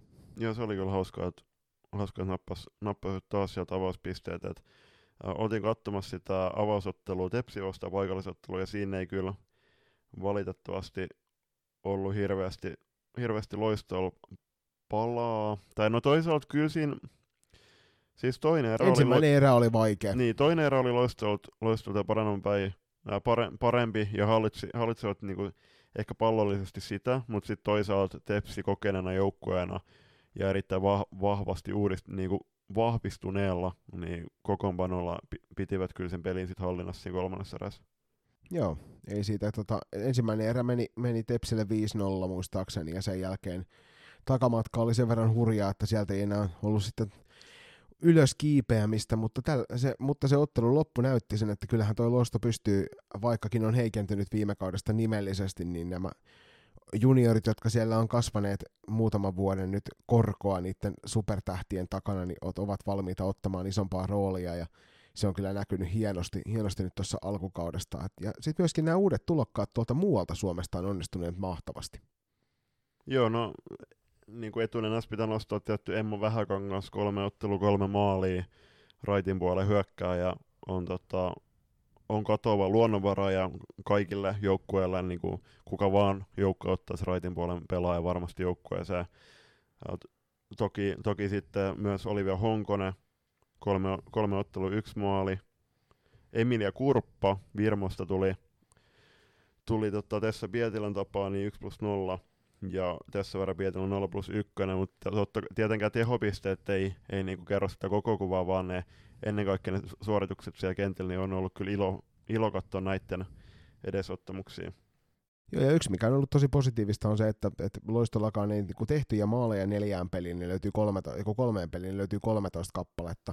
Mm. Päästettyä löytyy 15, mutta siellä ei ole kukaan yksittäinen pelaaja nyt kantanut sitä suurinta vastuuta, vaan nyt enemmän kollektiivina mennään, mennään noiden pisteiden kanssa, se on aina hieno. Joo, ilman muuta. Ja siis toki niin kuin, uh, unohtu mainita uh, Noora Isomäki, joka on ollut kyllä totta, ottanut niin kuin, mielestäni siis johtava rooli puolustuksessa. Että on kyllä uh, hy, niin kuin hyökkäyspäähän vaarallinen ja erityisesti niin kuin pallollisen tosi taitava. Niin on ilo katsoa, että uh, minkälaisia otteita Noora tulee sit, niin kuin, mitä pidemmällä kautta pitkin mennään esittämään. Ja sitten toki liigadebutantti niin ikään Maria Viitala maalissa, ja lähestulkoon nollas eräviikingit Mosahallille ja nappas, nappas tota, to, todella upeat torjuntoja ja itse asiassa Marjastakin sen verran, että hän, hän torjuu visirin kanssa, niin siinäkin on tota, a, aika ainutlaatuinen yksilö. Joo, ja täytyy sanoa, että tuo loiston maalivahtitilanne on mielenkiintoinen, että siellä on nyt jokainen maalivahti yhden pelin käynyt pelaamassa noissa kolmessa, ja siinä on kyllä Matti Pienihäkkisellä ja valmennustiimillä paljon tekemistä, että saavat sieltä sieltä aina maalitolppien väliin sen parhaan yksilön joka päivällä, mm. koska tämä Viitalan Maria on tullut kyllä selkeästi haastamaan nyt siitä paikasta siellä mm. kirkkaimmissa. Mm. Jep, mutta joo siis niinku, tuossa joukkueessakin pelaa, pelaa kuitenkin noista kultajoutseniksi neljä kappaletta pelaajia, eli just Minni Heininen, Emilia Pietilä, Tuuli ja Lahti ja Neekeihäs. Mutta tällä hetkellä joukkueen pistepörssiä, sisäispistepörssiä johtaa Empun kaksoissisko Olivia Pietilä, 3 plus 1 tehoilla, ja Olivia oli totta, tosi isossa roolissa tässä KV vierasvoitossa 6-8, kun nappasi siinä hattutempun, ja täytyy kyllä myöntää, että tuun seuraamaan OPn edesottamuksia tällä kaudella entistä tarkempaan, koska on, on todella lahjakas pelaaja, on varmasti yksi niin potentiaalinen nimi tuohon Wellingtonin kisakoneeseen EPn tavoin, mutta Olivia niin kuin, nyt kun varsinkin kun sieltä lähti viime kaudella niitä isoja nimiä, esimerkiksi no, etu, etunenässä tietty Laura ja, Laura ja Ulla hyökkäyspäästä, niin nyt Opel on tarjolla entis suurempaa roolia ja uskoisin, että ehkä kauden aikana toi ykköskenttä tulee muotoutua, että OP on, kun hän on nyt pelannut sentteri, niin hän tulee pelaa sitten ehkä kärjessä ja sitten siihen Eeva-Maria Heininen tulee sentteriksi. Joo, sä sieltä nostitkin tuon Heinisen Eeva-Marian, joka mun mielestä on ollut tämän alkukauden hienoin tarina, että viime mm. kausi meni kokonaan täysin vihkoon loukkaantumisen takia ja sieltä on itsensä pitkällä, pitkä, pitkäjänteisellä työllä raahannut takaisin tuonne f kuvioihin eikä pelkästään vaan tullut niinku yrittämään pelata, vaan on ihan oikeasti lähtenyt pelaamaan. Et kolme, kolme ottelua, 2 plus 1 tehot siihen Eeva Maria, ja se on tosi hienoa nähdä, että noin pitkän loukkaantumisen jäljiltä niin pystyy nousemaan sinne takaisin ja sinne kirkkaalle huipulle. Juuri näin. Mutta sitten loistos voitaisiin siirtyä tuohon naapuriseura Tepsiin, ja sieltä nostetaan nyt heti etu, etunenäs äh, esiin Milla Nurlund, joka valittiin liigan syyskuun pelaajaksi. Äh, ja Milla ta- stadium ku- kuukauden pelaaja. Joo, tai stadium kuukauden pelaajaksi, joo. Niin on kyllä ollut aika vakuuttava, vakuuttava kausi tähän joo, tänään, tänään, muun muassa, tänään muun muassa klassikkia vastaan uskomaton alivoimasuoritus. Joo, 2 plus 2 tehot siinkin matsissa, että kertoo tällä hetkellä neljän matsiin 9, 9 plus 3 ja johtaa pistepörssiä, että aika johtavat pelaajat niin kuin johtavia ominaisuuksia ja johtavia näyttöjä. Kyllä, joo, että hän on, hän on ollut kyllä tietysti tällä alueella ää, tiedetty jo kauan se, että kuinka uskomaton pelaaja Milla on, mutta nyt on, nyt on tota, nähty tuossa TPSn paidassa vuosia jo uskomatonta, uskomatonta pistetehtailua, ja nyt tuntuu, että Milla on ehkä löytänyt tuohon omaan pelinsä vielä uuden asteen enemmän. Et toki tuo tähtien, tähdyttämä joukkue on aika helppo paikka pelata, että siellä jos, se, jos sut otetaan kiinni, niin kaveri siitä seuraavasta ketjusta ratkaisee sitten ottelun, niin, niin, niin ei ole oikein mahdollista joka ikistä ketjua ottaa pois peliltä. Juuri näin. Joo, te- Tepsissä sen verran, niin tosiaan äh, neljä matsia ja kolme voittoa, yksi tappio. Ja sekin tappio tuli niukasti kolme neljä lukemi Erville tuolla kupittaalla. Niin vähän erilainen alku verrattu viime kauteen. Joo, ja enkä, en mä tiedä, että olisiko kukaan oikeasti olettanut, että TPS lähtee jotenkin kangereille tähän kauteen. Et onhan siellä huippuluokan valmentaja, päävalmentaja ja valmennustiivi on kovaa luokkaa, ja pelaajisto on, jos ei sarjan paras, niin sarjan kolmen parhaan joukossa ylivoimaisesti. Joo, joo, siis ilman muuta, ja sitten niin kuin Akikin on puhunut, Vilanderiakin on puhunut, että tuossa joukkueessa on poikkeuksellisesti, kun puhutaan, että salibändissä yleensä niin kuin kokoonpanos pelaa no maksimissaan niin kuin kahden kauden sopparilla, sopparilla pelaavia. Yleensä se on niin kuin yhden kauden sopparilla, katsotaan aina kauden, kausien jälkeen tilanne uudestaan, niin tuossa kuitenkin useampi, useampi pelaaja on sitoutunut jopa kolmeksi kaudeksi tuohon joukkueeseen. Ja sitten kun myös on tota kuultu siellä, että urheilullisuus, urheilullisuus ja se palo urheiluun on, jos ei nyt palautunut, niin entisestään kasvanut tuon joukkueen keskuudessa, niin kyllä siellä johtavien pelaajien Nur, Nurlund Saario sun muiden ää, myötä, niin varmasti Tepsi tulee olla erittäin vahva koko kauden ajan. Yksi semmoinen seurattava pelaaja tuossa Virmon, Virmon yhteistyökuvio lisäksi, tuon Melissa Aidemirin lisäksi, niin on, jota kannattaa seurata, on tämä sveitsiläinen Serana Fitsi, joka tuli tälle kaudelle siihen joukkueeseen. Oltiin katsomassa häntä tuossa T21 pelissä Northern Starsia vastaan, ja on kyllä uskomattoman viihdyttävä pelaaja, että hän varmasti tulee tällä kaudella pelaamaan itsensä TPS-fanien sydämme. Joo, oli tota, siis erittäin, erittäin nopea pelaaja, siis on tota, kuten sanoit, niin erittäin viihdyttävä, viihdyttävä hyökkääjä sieltä Sveits, Sveitsistä, että on kyllä 03 18 V, niin on totta, tehnyt kyllä tosi rohkea ratkaisu ja ilo nähdä, että tällä kaudella ainakin tullaan näkemään kolme pelaajaa, sieltä Sveitsistä F-liigassa. Joo, ja sitten tosiaan tuossa toi TPS ja Virmon yhteistyö varmasti tulee näyttämään myöskin uusia, uusia tähtipelaajia tänä vuonna tuossa seurassa. Joo, siis tällä hetkellä siellä on pelannut Melissa Aidemir ja Ronja Niemi, olivat myös klassikki vastaan kokoonpanoissa ja tuossa kolmas kentässä, niin on tota, hienoa, hienoa, että tuo yhteistyö alkaa myös konkretisoitumaan heti saman tien myös näiden niin kuin Virmon pelaajien esiintymisen liikassa. Siirrytään sitten tuonne Tampereen puolelle ja otetaan sieltä käsittelyyn tuo KV, missä loistokästinkin kummipelaajaksi tituleerattu Kalpana Tarvainen on lähtenyt hakemaan rohkeasti roolia ja siellä on ykköskentällä niin ilmeisesti ollut Julius aika kovassakin vireessä. Joo, siis no ykköskenttä, se itse asiassa, äh, oli nyt, oli nyt tänään kakkoskentäksi merkattu, mutta anyway, niin äh, Elli Kylmäluoma, Kalpana Tarvanen ja Jemina Ruostila olivat kyllä loistoa vastaan jo tosi kovas lennossa ja löysivät selkeästi toisensa siinä siis, mutta on nyt, on nyt neljän matsin jälkeen, niin on tota, siellä on itse asiassa Mila Manninen johtaa joukkoa sisäistä pistepörssiä 2 plus 3 tehoa, mutta sitten siellä on tosiaan Soimi Lehto ja Jemina Ruostila 3 plus 1 tehoilla komppaa siinä, niin on, tota, on kyllä, kyllä äh, hieno, hienon startin saaneet noi pelaajat KV-riveistä Joo, Kalpana ei ole vielä niinkään noissa niinku otteluissa itsessään tehoille päässyt valtavasti, että siellä on vaan tehot 1 plus 0, mutta jo alkukaudesta sävähdytti tuolla uskomattoman upealla rankkarikyvyllään ja upotti kyllä sellaisen highlight reel maalin tuolla, tuolla tota rankkariskapassa. I, joo, siis juuri näin, et ja sitten kuin Kalpanan kanssa puhuttiin Valokelassa sarjassa, hänen jaksossa Valokelassa numero 19 kannattaa mennä tsekkaamaan jokaisen ja kuuntelee, niin siinä just Kalpanan sanoi, että hän siirtyisi hallitsevan Suomen mestarin riveistä, mihin olisi voinut jäädä, eli Porvooseen, KVC hakemaan isompaa roolia, niin sitä hän on saanut, ja kaikki tiedetään, että Kalpan on erittäin taitava pelaaja, ja juurikin noilla tahto-ominaisuuksilla, mitä hän osoitti myös tuossa siirrossa, niin on kyllä erittäin hieno ympäristö varmasti Kalpanalla kehittyy, ja entisestään breikata nytten kaikkien F-liiga fanien tietoisuuteen.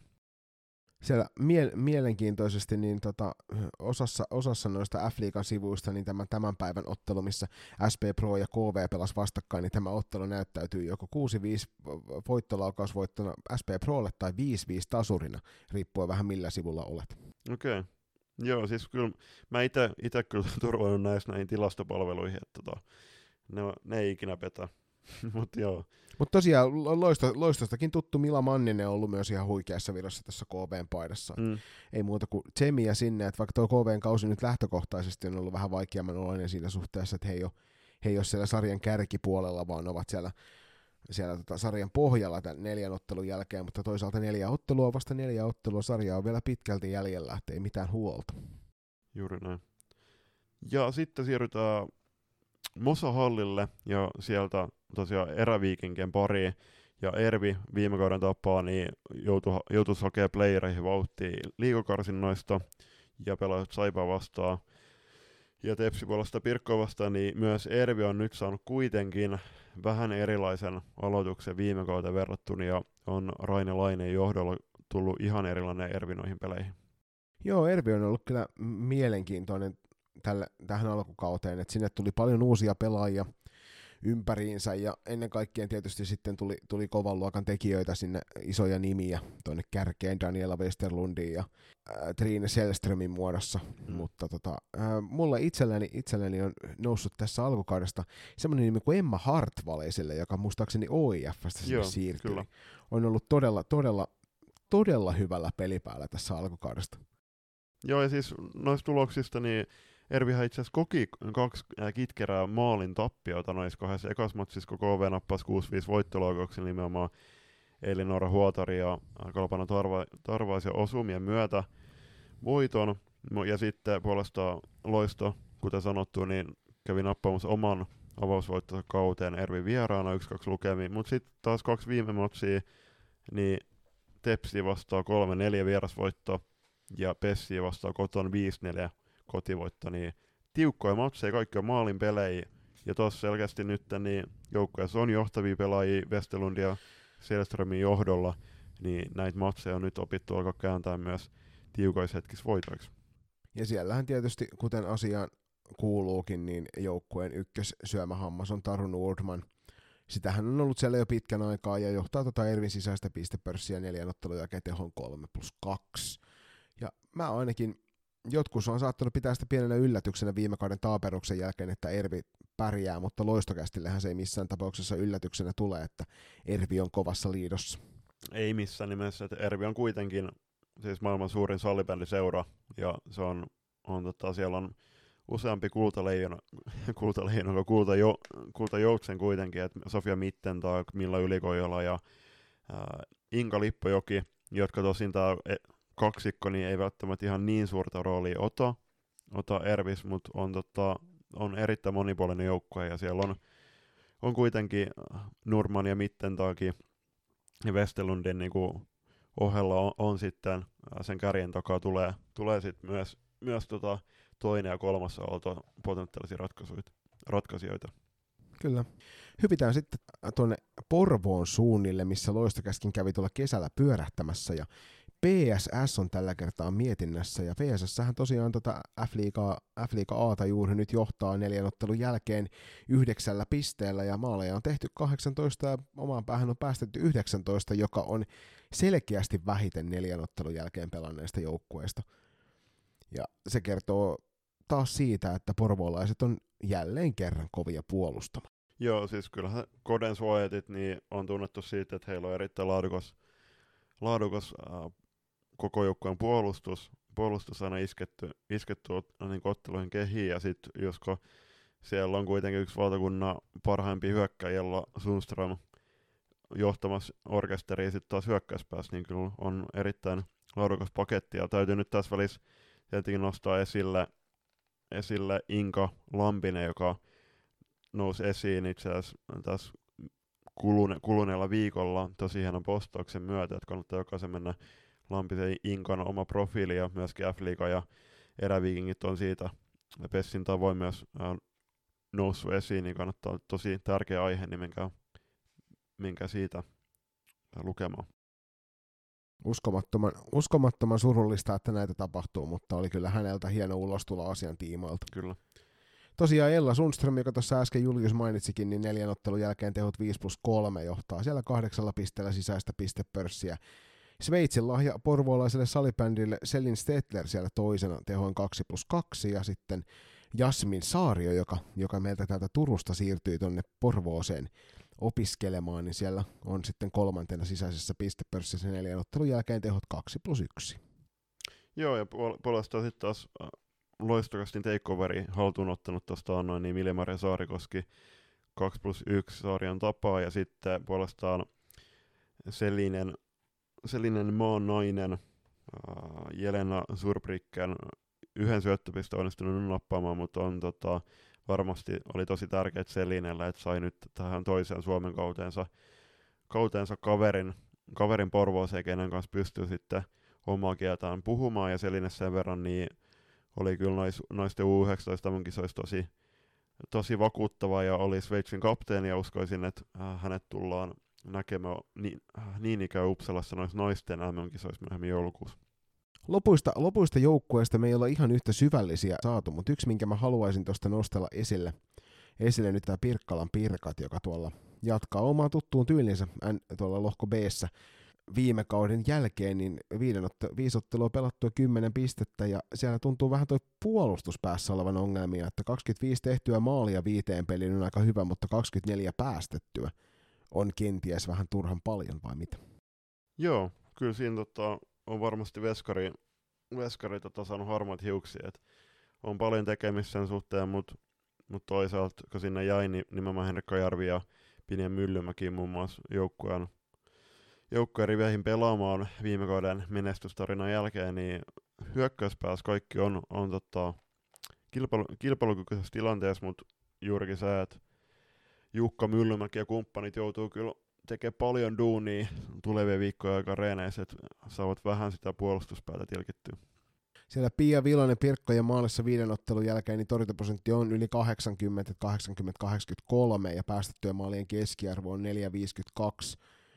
Et hän on kyllä parhaansa varmasti tehnyt siellä sen oman pään tilkitsemiseen, että mä veikkaan, että tämä menee ehkä enemmän sinne viisikkopuolustuksen tasolle Juu, nämä ongelmat joo, joo. kuin niinkään maalivahtipeliin.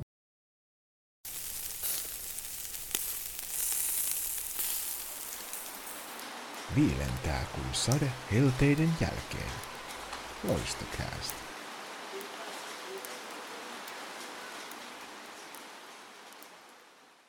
Moi, mä oon Myy naisten maajoukkueessa. Porvossakin kuunnellaan loistokästiä. Ja sitten siirrytään tuohon naisten ykköstivariin. Tähän äh, väliin vielä tarkennuksen, että tullaan tekemään äh, ihan oma jakso naisten ykkösdivarille, mutta nyt tähän päivämäärään mennessä ei joutu semmoista vielä onnistuttu onnistuttu tekemään. Mutta lähdetään tuohon lohko Ahan. Siellä uh, yhdeksän hienoa joukkuetta, eli Hahe, Team Sastis, O2 Jyväskylän kakkosjoukkue, SP Nivala, Siesi, SC Kokkola, SPT Papo, FPC Remix sekä Papas. Ja siellähän ensimmäisen viikonlopun jälkeen niin Hahe johtaa tuota omaa lohkoaan puhtaalla pelillä kaksi voittoa ja maaliero on niinkin mairitteleva kuin 18.3 ensimmäisen päivän jälkeen, joka kertoo siitä, että, että aika liidossa ovat olleet. Joo, ja sitten pitää erikseen niin nostaa, toki Team Sastis on myöskin puhtalla pelillä kahden matsin jälkeen, mutta toi O2 Jyväskylän kakkosjoukkoja, niin he nousi niin kuin ns. Uh, julkisuuteen sillä, että haastoivat erittäin hyvin viime kauden Suomen Cupin voittaneen loiston Suomen kapissa. Joo, ja Team Sastiksella niin täytyy sanoa, että siellä Niina-Riikka Hildeen on tehnyt kahteen peliin tänään tehot 8 plus 1. siinä on ihan, ihan kevyet, että voidaan, voidaan miettiä, että jos toi tahti jatkuu koko kauden aikana, niin siinä on kyllä sarjan maaliennätys kyllä aika helposti tota, yhteen kauteen sitten napottu. Kolmantena O2 Jyväskylän kakkosjoukkue ja neljäntenä SP Nivala. Ja viidentenä Siesi kuudentena SC Kokkola ja sitten SPT Papo ei ole pelannut otteluakaan vielä tähän mennessä, mm. että nämä oli tietysti ensimmäinen päivä, niin Papolla nolla pistettä, mutta tuolla nollalla pisteellä ja kun heidän maalieronsa ei ole pakkasella, niin he ovat seitsemäntenä.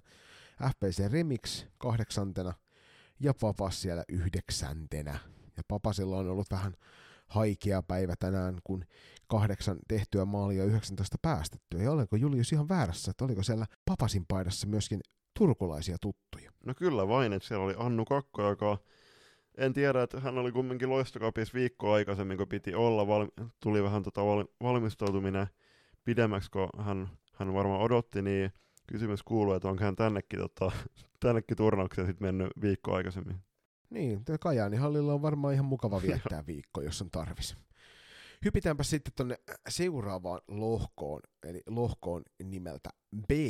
Ja siellähän pelaavat Rangers Kirkkonummelta, Kapa 65, SPS Tamppi, Salba, FPC Loisto Original täältä meidän, meidän kotoisesta turkulaisesta seurasta, MIG, LOSB, AFC Campus, legendaarinen Gunners ja SPS Rupu. Tähän väliin kysymys, että tiedätkö mistä Mikko on kotosi? Varmaan Tampereelta. Totta. Joo, siellä äh, puhtaalla pelillä johtavat Rangers ja Kapakuus Vitonen. Rangers 12-3 maalierolla ja Kapakuus Vitonen puolestaan 11-6 maalierolla. Rangersi tietysti itselle, itselle kovin lämmittävä seura siinä suhteessa, että sieltä se kaikki valmennustouhut on silloin aikanaan alkanut. Terveisiä vaan Kirkko Nummelle entisen kotikuntaani. Kolmantena ensimmäisen päivän jälkeen SPS Tamppi, neljäntenä Salba ja viidentenä kotijoukkueemme, meidän kahden kotijoukkue FPC Loisto Original ja kuudentena MIG. Joo, seitsemänten puolestaan Losby ja kahdeksa, kahdeksantena AFC Campus mutta korostettako, että tässä on kuitenkin kuusi joukkuetta tasapisteen äh, kahdessa pisteessä, että nämä maalierot on, on tota, merkitseviä tässä tilanteessa. Ja yhdeksänten äh, Tampereen ylpeys Gunners. Hienoa nähdä, että Gunners on myös palan, palannut näihin liiton sarjoihin. Itse asiassa mä just luin Facebookissa Libani Suomessa, että oli kuulemma ollut sydäntä lämmittävää jollekin herrasmiehelle, että joku vanhempi tyyppi oli vanhoissa Connersin seuravarusteissa kävely Espoossa. Ai ai ai, se on kyllä hienoa. Ja sitten SPS Rupusakki on viimeisenä nollalla pisteellä Gunnersin lailla. Ja tuossa jos ensimmäisen päivän tuloksia katselee, niin SPS Rupu siellä pohjalla, niin kuitenkin kaksi tehtyä maalia ja kymmenen päästettyä. Et kymmenen päästettyä vielä salibändissä kahteen otteluun juurikaan mitään, että siellä varmasti myös taivas on rajana. Juuri näin. Ja sitten siirrytään tuohon lohko c viimeisenä, ja siellähän pelaavat perinteikäs salibändiseura Jokerit, Blackbirds, äh, LASP Edustus, FP Factor, Norten Stars, PSSn kakkosjoukkue, SB Vantaa, SPSV, PS, äh, RSS Panthers sekä Voimo. Ja ensimmäisen päivän jälkeen Jokerit johtaa puhtaalla pelillä maaliero 19-3 ja toisena tulee Blackbirds myöskin puhtaalla pelillä ja kolmantena Laspin edustus myöskin puhtaalla pelillä. Joo, tuossa on niinku Blackbirdsilla ja Laspi erottaa just tämä maaleero, toki myös jokereihin, mutta niinku Blackbirdsilla plus 5 ja Laspilla plus 4, tosi tiukkaa vääntöä ja sitten toi, että just jokerit plus 16, niin aika, aika murska voitot jokereilla tullut näistä kahdesta ekasta, selkeästi noin äh, keravalaisten ja lahtelaisten matsit on ollut niin kuin huomattavasti tiukempia.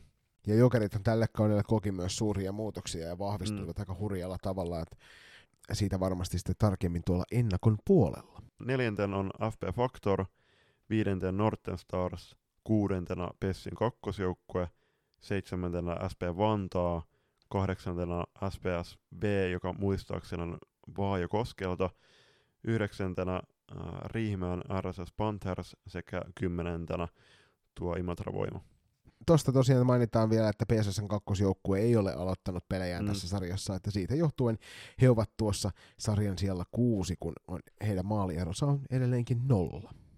Juuri. Ja siinä pikaisesti käytynä tämä naisten ykkösdivisioona lohkoineen. Kolme lohkoahan siinä on, ja näistä se tosiaan tarkempaa ennakkoa tulossa sitten tässä vielä lokakuun aikana. Juuri näin, ja mennään tota pienen katkon kautta tuohon kohti T21 SM-sarjaa. Sosiaalisessa mediassa seurattu suomalainen salibändi podcast. Loistokäästä. Moi! Mä oon Aada Isometsä SP Prosta ja meillä Nurmijärvelläkin kuunnellaan loistokästiä. Ja seuraavana pureudutaan tarkemmin tuohon T21-ikäluokan SM-sarjaan, ja tämähän tosiaan poiketen noista muista ikäluokista, niin on jo valmiiksi SM-sarjaa, että mm. kaikki nämä joukkueet pelaavat Suomen mestaruudesta. Alkusarjathan tosiaan pelataan, oliko se niitä kertaluontoisena ja siitä eteenpäin sitten ylempään ja alempaan jatkolohkoon. Joo, juuri näin, että tässä tapauksessa muun muassa meidän rakas kotiseura FPC Loisto koki tota, onnettaren suosion ja ää, eivät joudu tuonne Joensuuhun matkaamaan Jospa vieraksi, vaan Jospa nimenomaan oli tänään vierailemassa Sport Gardenilla. Mutta iskeydytään noihin alkulohkojen kimppuun, ja siellähän alkulohko ykkösessä, se on muuten jännä, että miksi se on alkulohko ykkönen, ja sitten taas puolestaan näissä muissa karsintasarjoissa on niin lohko A ja niin edespäin. Niin, siis osa, osassa paikoistahan tässä, tässäkin luki, että, että lohko A, lohko B, lohko Joo. C, ja sitten lukee, että se vähän riippuu varmaan, että mistä. Mä voisin kuvitella, että tässä ei ehkä ole tarkkaan kyselty ja mietitty tätä asiaa. Jep.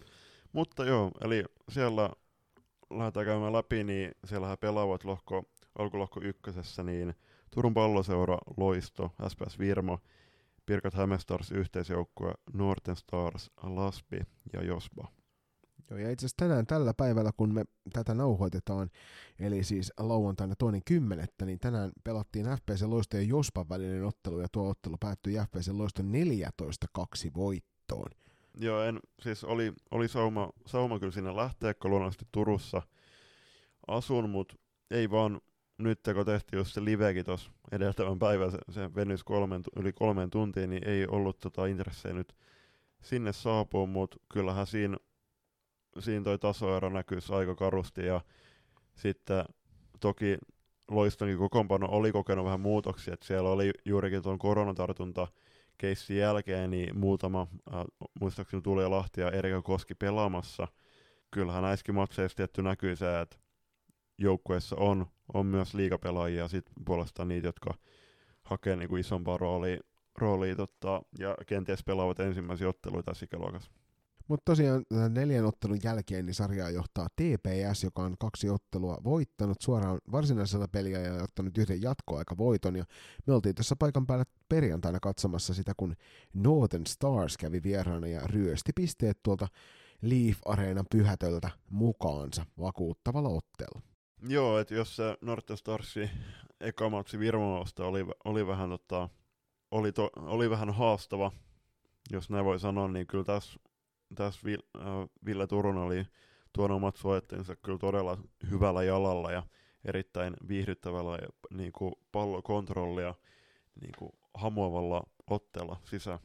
Joo, TPSn tapauksessa mielenkiintoista se, että he on tehneet sarjassa eniten maaleja, 21 maalia neljään peliin, mutta he on myös päästäneet toisiksi eniten tässä sarjassa, eli 18 päästettyä maalia on kyllä sarjan johtajalle aika valtava määrä näin ensimmäisen neljän pelin jälkeen. On, on kyllä. Mutta siellä Loisto on toisena kuudella pisteellä ja Loisto on pelannut, pelannut kaksi matsia. Tässäkin näkee, että on kyllä jännä tilanne, että Tepsi on pelannut neljä matsia, Loisto vasta kaksi. Ja Loisto on kaatanut omissa otteluissaan Virman sekä Josban. Kolmanten on SPS Virmo kolme, kolmen pelin jälkeen kuudella pisteellä, eli ihan hyvä kahden pisteen keskiarvo. Kyllä, neljäntenä Pirkat Hämestars yhteisjoukkueella myöskin kuudessa pisteessä kolmen pelatun ottelun jälkeen ja viidennenä, viidenneltä sieltä oli ensimmäiseltä nyt, joka ei sinne ylempään jatkosarjaan pääsisi, mutta tasapisteen kakkosen, kolmosen ja nelosen kanssa niin on Northern Stars kuudessa pisteessä. Joo, tässä välissä tietty terveiset sinne kummi, kummipelaaja Aurora Mäkelälle, että oli tota erittäin piirtein ottei esitti Tepsi vastaan 3 plus 2 tehot ja taidettiin valita ottelun parhaan pelaajana. Norten Starsilla on oman ikäluokkansa kärki yksilöi muun muassa Sandra Freerman ja Edith Rautakoski, niin on tota, kuten mä sanoin ennakossa, niin on, on omasta mielestäni yksi mestarisuosikeista ja kunhan, kunhan saavat niin kuin jokaisen rosteriin terveenä, kuten kaikki joukkueet toivottavasti koko kauden ajan tuomaan niin kuin terveenä täyden rosteri otteluihin, se on muun muassa toskin matsissa kuitenkin Sandra Fredman koki vähän kolhui, niin kyllä tota, tullaan näkemään entis, varmasti niin kuin tosi kilpailukykyinen Norssi. Ja sitten kuudentena Laspi ja seitsemäntenä Jospa, ja tässä vaiheessa kun on heillä kolme ottelua pelaamat, pelattu ja jäljellä on molemmilla sitten neljä peliä, kolme peliä, niin voidaan kohtalaisen turvallisesti todeta, että että heidän mahdollisuutensa sinne ylempään jatkosarjaan ovat kyllä menneet jo. Joo. Toisaalta just Jospa ja Laspin kohdalla, niin voidaanko keskustella siitä, että kun ei ollut mahdollisuutta ilmoittautua sinne ykköstivariin. Niin, varmasti Mm. mm. voidaan kyllä. Että oliko tämä nyt se oikea tapa, ja toisaalta kyllähän ne tuossa saa valtavan hyvää kokemusta mm.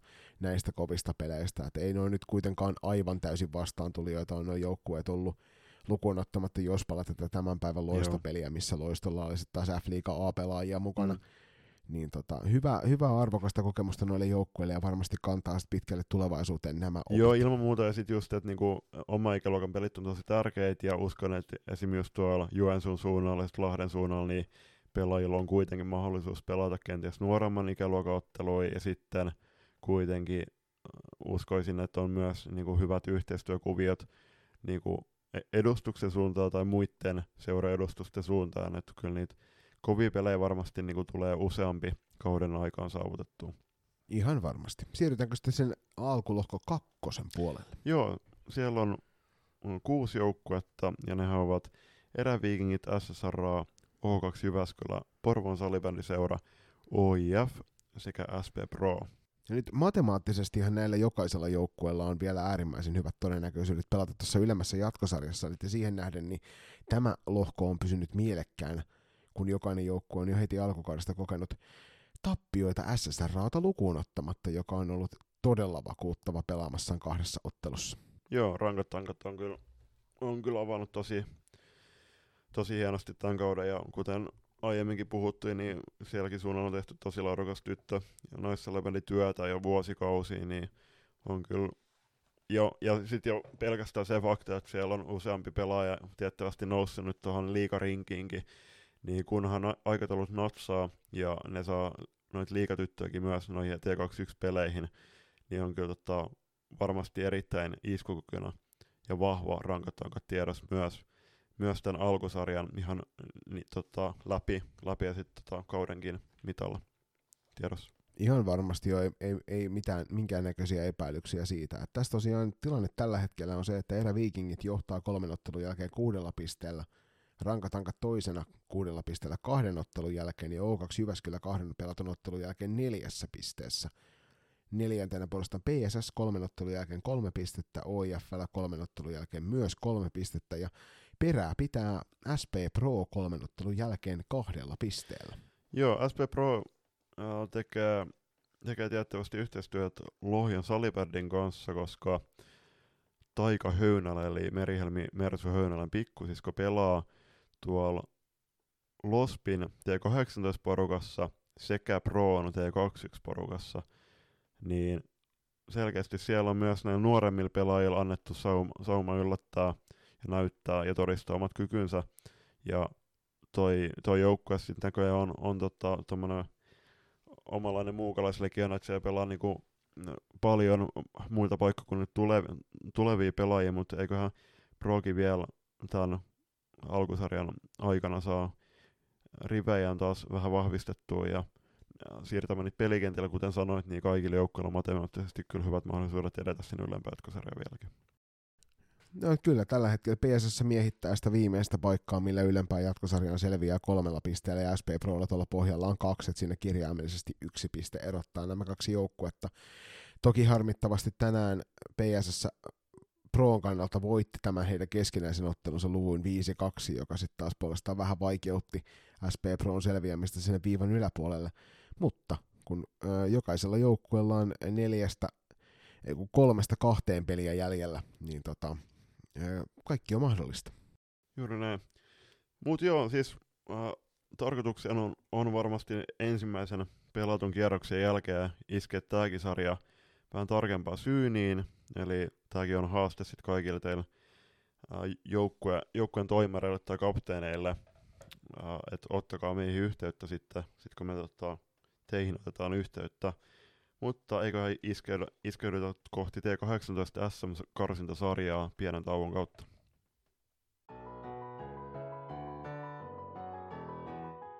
Kylmä Red Bull, parkinkenttä ja kuulokkeissa loistokästä.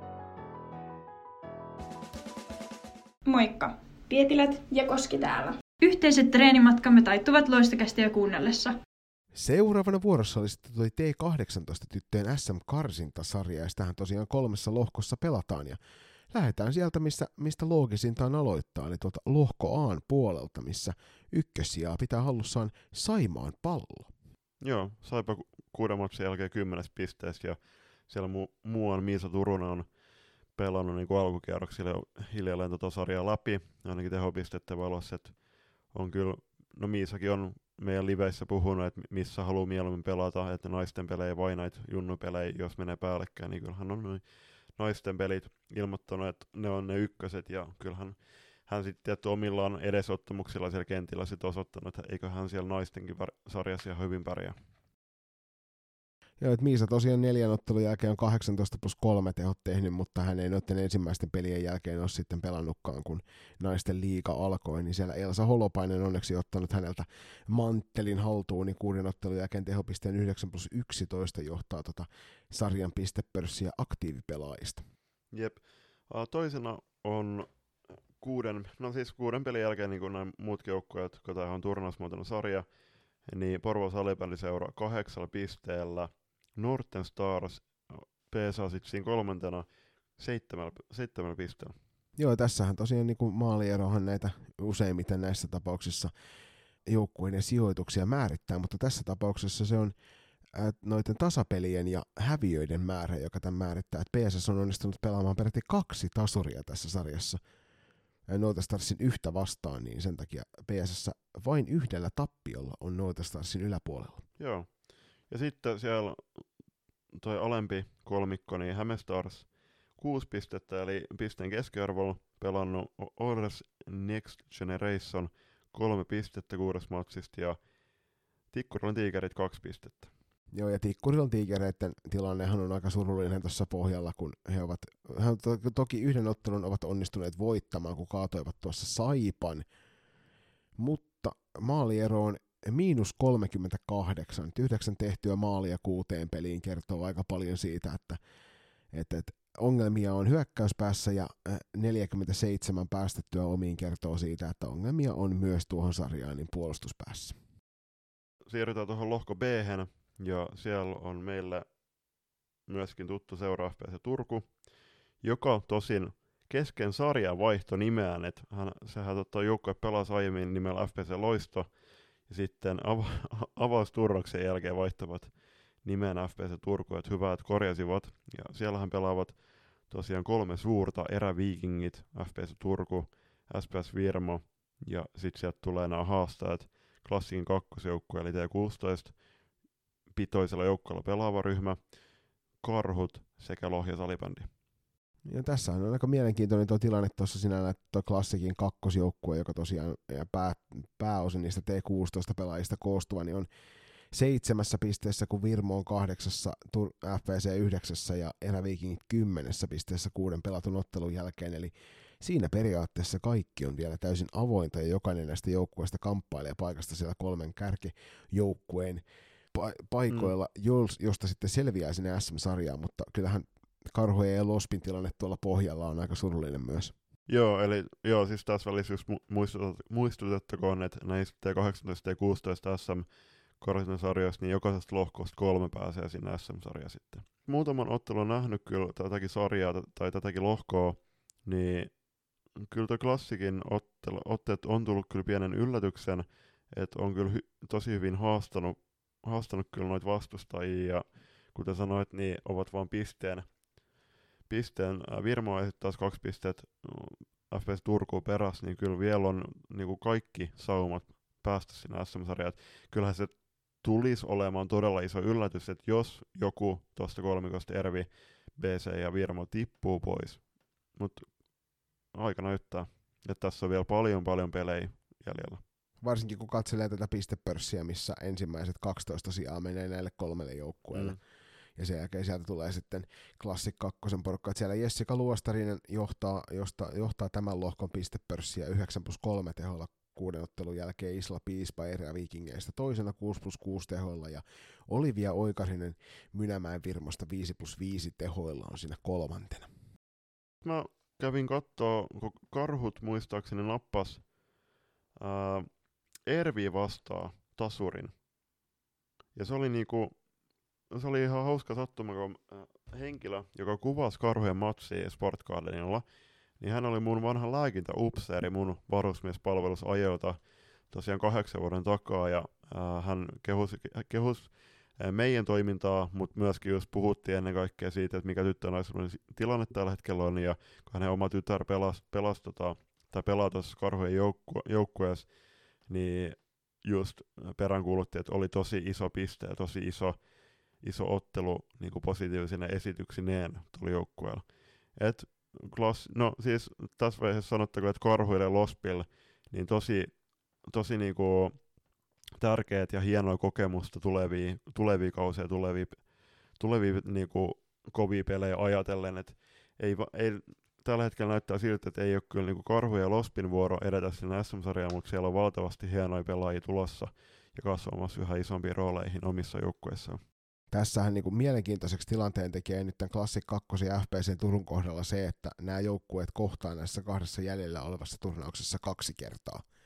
Ja FPC Turku sen lisäksi pelaa myös eräviikinkejä ja karhuja vastaan. Niin heillä on ehkä se vaikein loppuohjelma tuossa, Joo. tuossa tota, ennen, ennen kuin nämä paikat sinne SM-sarjaan päätetään. Joo, siis jokaisen kannattaa nyt ympäröidä toi klassikin ja BC väliset kamppailut on kyllä tota, siinä on taivas ja helvetti asetelma.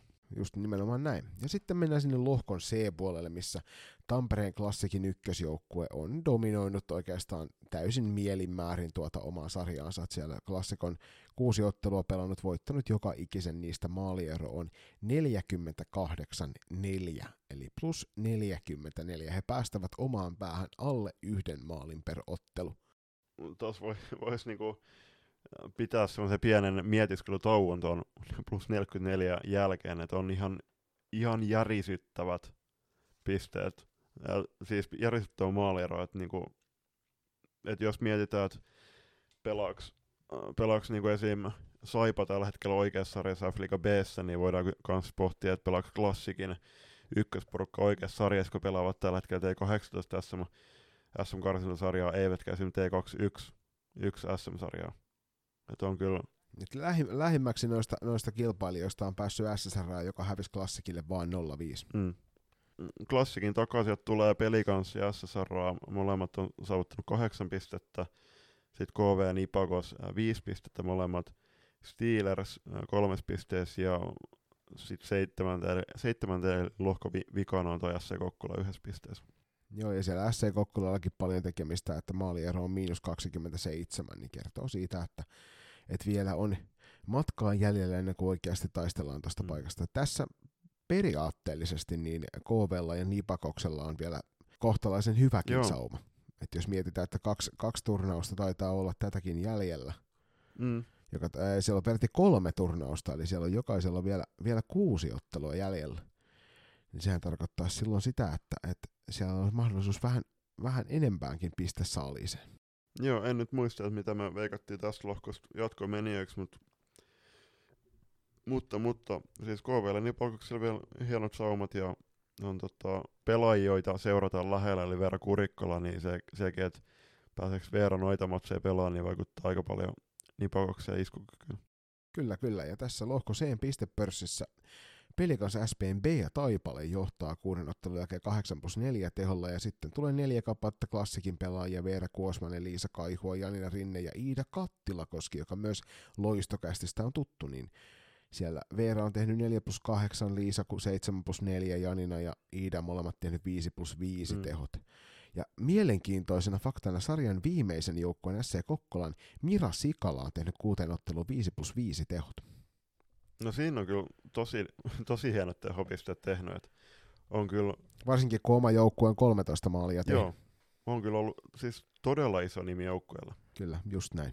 Mutta siinä olisi tämänhetkinen T18 SM-alkusarja tai SM-karsintasarja lohkojen tilanne. Ja mennään tästä eteenpäin pienen katkon kautta tuonne T16-sarjaan. Turhaan sählytiedon pankkiholvi. Loistokästi.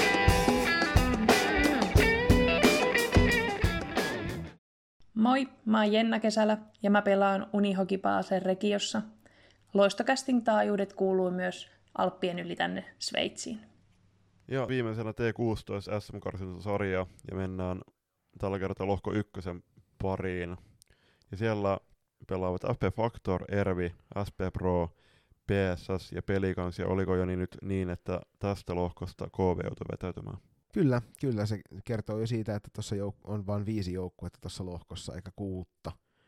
Niin, niin ikävä kyllä tämä on se lohko, jossa koettiin noita menetyksiä, vaikka ainakin vielä muutama päivä sitten niin tätä lohkoa, kun kävi katsomassa tuolta Salibändiliiton tulospalvelun sivuilta, niin sieltähän löytyy vielä KV-sarjataulukosta. Löytyy tälläkin hetkellä. Jep. Mutta joo, siis Loistokapin T16-sarjassa erittäin piirtejä otteja, ainakin oman sydämen itsensä pelanneet FP Factor. Ää, neljän pelin jälkeen täydet kahdeksan pistettä, että on, on kaatanut niinku kaikki nuo joukkueet ja erityisesti niinku Ervi vastaa niin todella iso voitto. Kyllä, siellä on FP Factor myöskin ollut aika järisyttävän kovan noissa tilastoissa muutenkin, että 27-9 toi maaliero tuolla, joka kertoo siitä, että he eivät juurikaan ole siellä omassa päässä joutuneet taistelemaan siitä, että kuka voittaa. Joo, uh, Factorin takana tulee Ervi kuudella pisteellä, SP Pro kolmantena kolmella pisteellä, Pessi toi, äh, kahdessa pisteessä ja Pelikas SP yhdessä pisteessä. Joo, tuossa kun katsoo, niin siellä PSS ja SP Proon välillä on vielä mahdollisuuksia siihen, että kun kaksi turnausta on jäljellä, että sieltä saattaa paikka vaihtua. Matemaattisestihan myös pelikas SPllä tästä on mahdollisuus tonne, tonne SM-sarjaan vielä itsensä kammeta, mutta, mutta, mutta kyllä jotenkin niinku vaikealta tuntuu ajatella, että et yhdessä pisteessä oleva, oleva pelikas tuosta niinku mihinkään enää nousisi heille. Toki tuo SP Pro-ottelu on jäljellä tässä vielä ennen kuin sarja loppunsa saa. Juuri näin. Sitten tuossa lohko, kak- lohko kakkosessa niin SSR, Classic, Norten Stars, Häme Stars, Vihdin Salisuudet sekä O2 Jyväskylä muodostavat tuon lohkon ja siellä rankatankat odotetusti kärjessä neljän pelatottelun jälkeen kahdeksas pisteessä. Joo, en mä voi kuvitella, että kukaan olisi ehkä kuvitellut sitä, että SSR ei tuolla olisi kärjessä, mutta se, että millä tavalla he ovat siellä kärjessä, niin on taas aika karua kertomaan muille joukkueille tuossa lohkossa, sillä tehtyjä maaleja on 31 kappaletta ja päästettyjä maaleja on neljä. Joo, ja siinä on tuon T18 SM-sarja, karsintasarja klassikin, joukko siis äh, klassikin ohella niin kuin just tässä, että et rankat on kyllä tosi vahvasti tullut tähän sarjaan mukaan. Klassikon toisena kuudella pisteellä, Norte Stars kolmanten neljällä pisteellä, sitten Häme Stars, no niin ikään neljäs pisteessä, tosin maaleron vuoksi neljäntenä, Vihdi Salisuudet kahdessa pisteessä ja O2 Jyväskylä ei ole vielä onnistunut pistetiliä avaamaan. Tässä Nootestarsin ja Hämestarsin välillä mielenkiintoista on tämä, että yleensä maaliero on se, mikä nämä määrittää, mutta jostain kummallisesta Nootestars tulospalvelussa on edellä miinus neljällä maalilla, kun Hämestarsin maaliero on viisi plussan puolella. Okei, okay, olisiko sitten keskinäinen matsi? Se voi hyvin olla, ja toki Hämestars on, on tota, myöskin tehnyt enemmän maaleja, että tämä saattaa myös olla pelkästään vain tulospalvelun virheellisyyttä. O2 tuolla, tuolla pohjalla, niin miinus 22 toi maaliero tähän mennessä neljän ottelun jälkeen, joka kertoo kyllä siitä, että et ei sieltä SM-sarjaan asti itseään kammeta mm. enää, vaikka matemaattisesti siihen mahdollisuudet onkin, kun kolme turnausta on jäljellä. Mm. No mutta toki t- tällä hetkellä, jos ottaa puheeksi pelikanssi O2 Jyväskylän niin, uh, Tommi Vaini on kovasti kehumata sarjasysteemi, niin avaa kyllä näille joukkoille mahdollisuudet edetä ihan Suomen mestariksi saakka myös sieltä Divarista käsin sitten. Kyllä se pitää, se pitää täysin paikkansa, jos, jos sen näin päin ajattelee. Piste, pistepörssin kärjessä siellä Sofia Rontti, mm. jota on tullut tilastostookattua itse tässä näin ennen kaikkea upean nimen takia, niin neljä ottelun jälkeen 7 plus 3 tehot, eli 10 tehopistettä. Aada Honkuri samasta seurasta, eli SSRAsta neljän ottelun jälkeen 0 plus 8 tehot.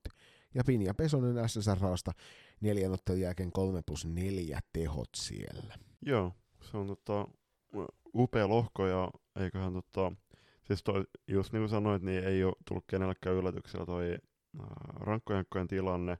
Voittihan joukkoja kuitenkin kesäkauden Suomen mestaruuden, jota myös liitto kovasti sitten äh, nosti myös esille omissa, omissa tota, someissaan, mutta pidemmittä puheitta siirrytään tuohon lohko kolmosen pari ja siellähän pelaavat FPC Turku, SPS Virmo, SP Vaasa, Nipagos, Salpa sekä Seinäjoen peliveljet. Ää, tässä lohkossa oli alun perin seitsemän joukkuetta, mutta UHV Bulls joutuisi valitettavasti viime hetkellä vetäytymään.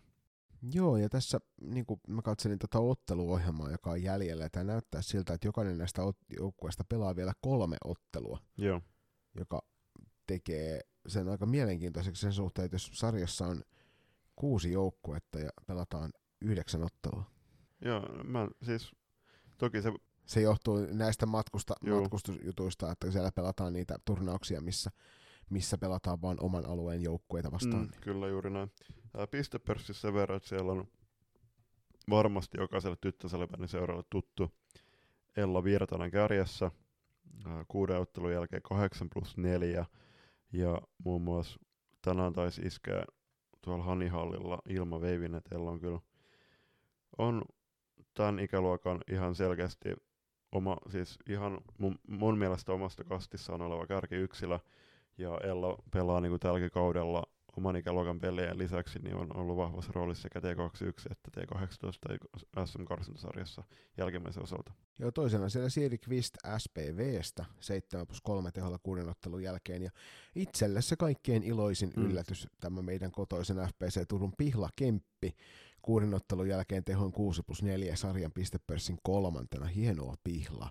Joo, Pihla pääsi itse valmentamaan viime kaudella muutaman ottelun verran naisten nelostivarin sarjassa ja on kyllä tota, on erittäin taitava nuori nainen ja kunhan saa itseluottamusta vielä enemmän, enemmän ylös asti hilottua ja rohkaistua itseään, niin on kyllä ää, tosi hieno kausi tulossa Pihlalle. Siellä täytyy erikseen nostaa sitten pistepörssin seitsemänten tällä hetkellä oleva Sara Kauffin Kauste, jonka erittäin hieno nimi sai myös oma, oma valokeilaan loistokastin ää, aiemmissa jaksoissa. Ja tietysti myöskin siitä saran alta Veera Kurikkala jälleen kerran mainittava, kun hän siellä pistepörssissä jälleen kerran korkealla on, vaikka vain neljä peliä on pelannut. Juuri näin. Mutta lohkotilanteesta, niin siellä FPC Turku johtaa kuuden ottelun jälkeen yhdeksän pistettä, SPS Virmo seitsemäs pisteessä, SP Vaasa kuudes pisteessä, Kokkola Ylväs Nipakos kuudes pisteessä, niin ikään, ja Salpa ja SPV ovat neljäs pisteessä. Eli tässäkin on kyllä tosi tasainen lohko ollut ja myöskin Salpalla SPV on vielä tosi hyvät mahdollisuudet e- edetä sinne SM-sarjaan. Kyllä, kyllä. Tässä jokainen joutuu näissä viimeisissä ottelussaan pitämään tiukkaa jöitä siitä, että varmasti säilyvät siellä, missä nyt ovat tai nousevat ylöspäin. Että, että melkein voidaan sanoa, että FPC Turku ilman suurempia kompasteluita voi jo olla varma paikastaan SM-sarjassa, kun on kaksi pistettä edellä lohko kakkosta ja kolme pistettä edellä kolmosta ja nelosta, niin mikäli ei valtavia romahduksia mm. tule, niin kolmen parhaan joukossa pitäisi mm. pystyä olemaan. Ja toki FPC Turku on 41 maalia tehnyt ja 18 päästänyt näihin kuuteen otteluun, eli on ollut aika vakuuttava. Juuri näin. Tuosta SPVstä pitää ottaa puheeksi se, että vaikkakin ovat tällä hetkellä viimeistä edellisenä, itse asiassa ää, viimeisenä tuossa sarjataulukossa, niin siellä Joni äsken mainitsema Siiri Kvist on on kuitenkin pistepörssissä toisena ja on selkeästi antanut jokaisessa ottelussa kuitenkin, missä on pelannut, niin tosi hienon mahdollisuuden SPVlle taistella, taistella voitosta. Siinä olisi nyt jokainen näistä valtakunnallisista sarjoista käytynä myöskin junioripuolelta, ja tästä on hyvä hetki jatkaa sitten tuonne kolmannen erän ja uutisaiheiden pariin. Kovaa korkealta ja aina asian vierestä. Loistokäästä. Ja sitten siirrytään kohti kolmatta erää, ja sehän on viime kauden tapaan niin pyhitetty uutisille, ja mukana on myöskin uusi kuulijanurkkaus, missä meidän rakkaat kuulijat on päässyt heittämään meille kysymyksiä ja täten olemaan entistä vahvemmassa roolissa ja vaikuttamassa, että minkälainen sisältö kukin loistokasti jakso tulee olemaan. Joo, se on äärimmäisen mielenkiintoista nähdä, mitä kaikkia hauskaa sinne ihmiset on kirjoitelleet. Ja ainakin itse, itse ottaa innolla sitä, että pääsee vastailemaan myös sinne kuulijoiden ja Instagram-seuraajien kysymyksiin. Iskeydytään kenties nyt tämän, tämän tokon kauden avausjakson tärkeimmän uutisen pariin, eli tuohon liikuttaviin kampanjaan. Joo, tämä liikuttavin kampanja on F-liigan sosiaalisen vastuullisen ohjelma joka, ohjelma, joka kannustaa lapsia ja nuoria liikkumaan. Ja tässä on mukana seurat ja pelaajat, jotka kauden mittaan osallistavat ja liikuttavat nuoria erilaisten tempausten avulla. Ja tästähän me käytiin keskustelua myös tuossa niinku keväällä ja alkukesästä loistokästi, loistokästiä tehdessämme. Ja nyt ennen kaikkea tämän korona, koronan sävyttämän viimeisen parin vuoden jälkeen niin tämmöiset liikunnalliset kampanjat, jolla motivoidaan uudestaan ihmisiä, jotka ovat lopettaneet ja liikkumisen ja mahdollisesti niitä, jotka eivät ole vielä löytäneet liikunnan iloa, niin löytäisivät tiensä myös liikkumisen pariin. Juuri näin, että tässä on taustalla, että liikkumattomuus maksaa meidän yhteiskunnalla 3200-7500 miljoonaa euroa. Eli... Ja puhutaan useista miljardeista. Juu, ja kyllähän se, niinku, sen pitäisi kertoa jokaiselle sen, että kuinka tärkeä tämä asia on, koska liikkumattomuus ei pelkästään tarkoita sitä, että sä olet paikallasi, vaan se tarkoittaa myös sitä, että sulle tulee erilaisia sairauksia sen liikkumattomuuden myötä. Mm. Juuri näin, siis puhutaan niin fyysisistä kuin henkisistä sairauksista. Mutta joo, siis se, että kyllähän meidän, meidän jokaisen seuratoimijan ja valmentajan tehtävä on nimenomaan tartuttaa lapsia nuoriin se liikunnan ilo ja ra- rakkaus ja palo siihen liikkumiseen – sitä kautta, tot, siis totta kai se, myös sen liikunnan kautta, niin jokainen lapsi ja nuori saa mahdollisuuden ää, solmia, solmia niin kuin elinikäisiä ja elämän mittaisia ystävyyssuhteita, jotka nekin on todella tärkeitä myöskin nimenomaan sen henkisen hyvinvoinnin kannalta. F seurat tosiaan osallistavat kymmeniä tuhansia harrastajia, heidän vanhempia ja kannattajia liikkumaan ja liikuttumaan sekä kokemaan yhteenkuuluvuutta. Ja tämä Liikuttavin kampanjan ohjelma toteutetaan F-liigan inspiroivien pelaajien ja seurojen kanssa. Liikuntaa lisätään ja siihen kannustetaan ottelutapahtumissa ja erilaisten liikunnallisten konseptien, kuten esimerkiksi Eskari Säpän, perhekerhojen ja leirien avulla. Hyppää mukaan. Liikettä ei pysäytä mikään. Ja siis tässä just toiveen, että äh, ei tarvi olla niinku F-liiga seurata joukkoa, siis jokainen seuratoimija – ympäri Suomea, niin te voitte itse niin hypätä myös tähän haasteeseen mukaan. Postatkaa somea ja haastakaa ää, kilpaseuroja ja kilpapelaajia ja oman seuran joukkoja liikkumaan. Nimenomaan haastetta peliin, haastetta peliin. Sitä kautta se lähtee leviämään laajemmallekin. Tähän vastuullisuuden, vastuullisuuden teemaan ja sen kasvattamiseen sopii hyvin myöskin tuo seuraava uutisaihe, joka varsinaisesti ei ole uutisaihe, vaan on enemmän niin kuin verkkokurssi, eli vastuullinen valmentaja verkkokurssi, jonka olympiakomitea järjestää. Ja tämä on juuri se, miltä se kuulostaakin. Eli vastuullinen valmentaja verkkokurssin tavoitteena on edistää parempaa valmennusta ja turvallista toimintaympäristöä. Verkkokurssi lisää urheilutoimijoiden yhteistä tietoisuutta ja ymmärrystä vastuullisesta valmentamisesta sekä fyysisesti, henkisesti ja sosiaalisesti turvallisen toimintaympäristön edistämisestä. Ja tämä varsinkin nykymaailman tilanteessa niin on äärimmäisen tärkeää, että myös niin kuin me valmentajat osataan ottaa nämä nykymaailman raadollisuudet mieleen siinä, kun valmennetaan niitä nuoria ihmisiä. Juuri näin, että kuten monesti puhuttu, niin se, että kun meidän tehtävä on sitä liikunnan iloa, ilo niin kuin välittää lapsia ja nuoria, niin meidän tehtävä on myöskin luoda ja taata lapsille ja nuorille turvallinen reeniympäristö. Et mikäli sua kiinnostaa tämmöinen turv- vastuullinen valmentajakurssi, niin kannattaa mennä semmoiseen paikkaan kuin oppimisareena.fi. Ja siellä itse asiassa tämä kyseinen verkkokurssi on maksuton 31.12. tätä vuotta saakka, eli kannattaa sieltä käydä itsensä iskemässä sisään tähän kyseiseen kurssiin. Juuri näin. Ja sitten siirrytään SPT Salibändin pariin ja tähän pienen pohjustuksen, niin Joni, mu, äh, muistan itse, kun olen Tepsin salibändin aloittanut, niin siellä on silloin äh, Tepsin tämmöisissä kausioppaissa itse asiassa mainittiin meidän, meidän seuraan äh, pyörätulijoukkue, ja oli kyllä silloin niin muistin, että äh, katoin heitä, heitä kyllä omalla tavallaan ylöspäin, että tota, oli, se on tosi hienoa, että tätä meidän rakasta, rakasta lajia mahdollistetaan myös liikuntarajoitteisilla. Ehdottomasti. Tämä on, oli salibändi.fi uutisissa oli erityisryhmät esiin sähköpyörätuoli salibändin maajoukkueessa ruolitus on ensiarvoisen tärkeää ja haluttiin nostaa tämä kyseinen aihe sen takia esille, käykää ihmeessä uutinen lukemassa salibändi.fi-artikkelista, mm. koska jokainen meistä on yhtä tärkeä osa tätä salibändiyhteisöä ja musta on hienoa, että myös näitä vähän vähemmän esillä olevia ihmisiä ja toimijoita nostetaan esille myös salibändi, salibändi.fi-sivustolla. Joo, siis äh, pieni ingressi tähän, niin tämä liiton uutinen, niin tässä oli, että käsi ylös, kuka olisi kiinnostunut.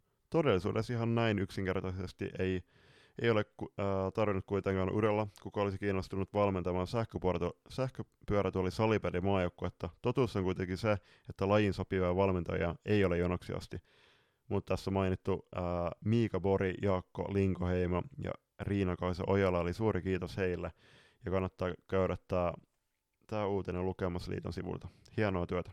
Joo, ja mikäli tässä nyt tuli itselle semmoinen fiilis, että hei, minä haluaisin myös mukaan tähän toimintaan, että minua tuo sähköpyörätuoli salibändin valmennus kiinnostaa, niin kannattaa ottaa yhteyttä ihmettömästi tuon ihmeessä tuonne Salibändiliiton puolelle, sieltä varmasti osataan teitä avustaa eteenpäin.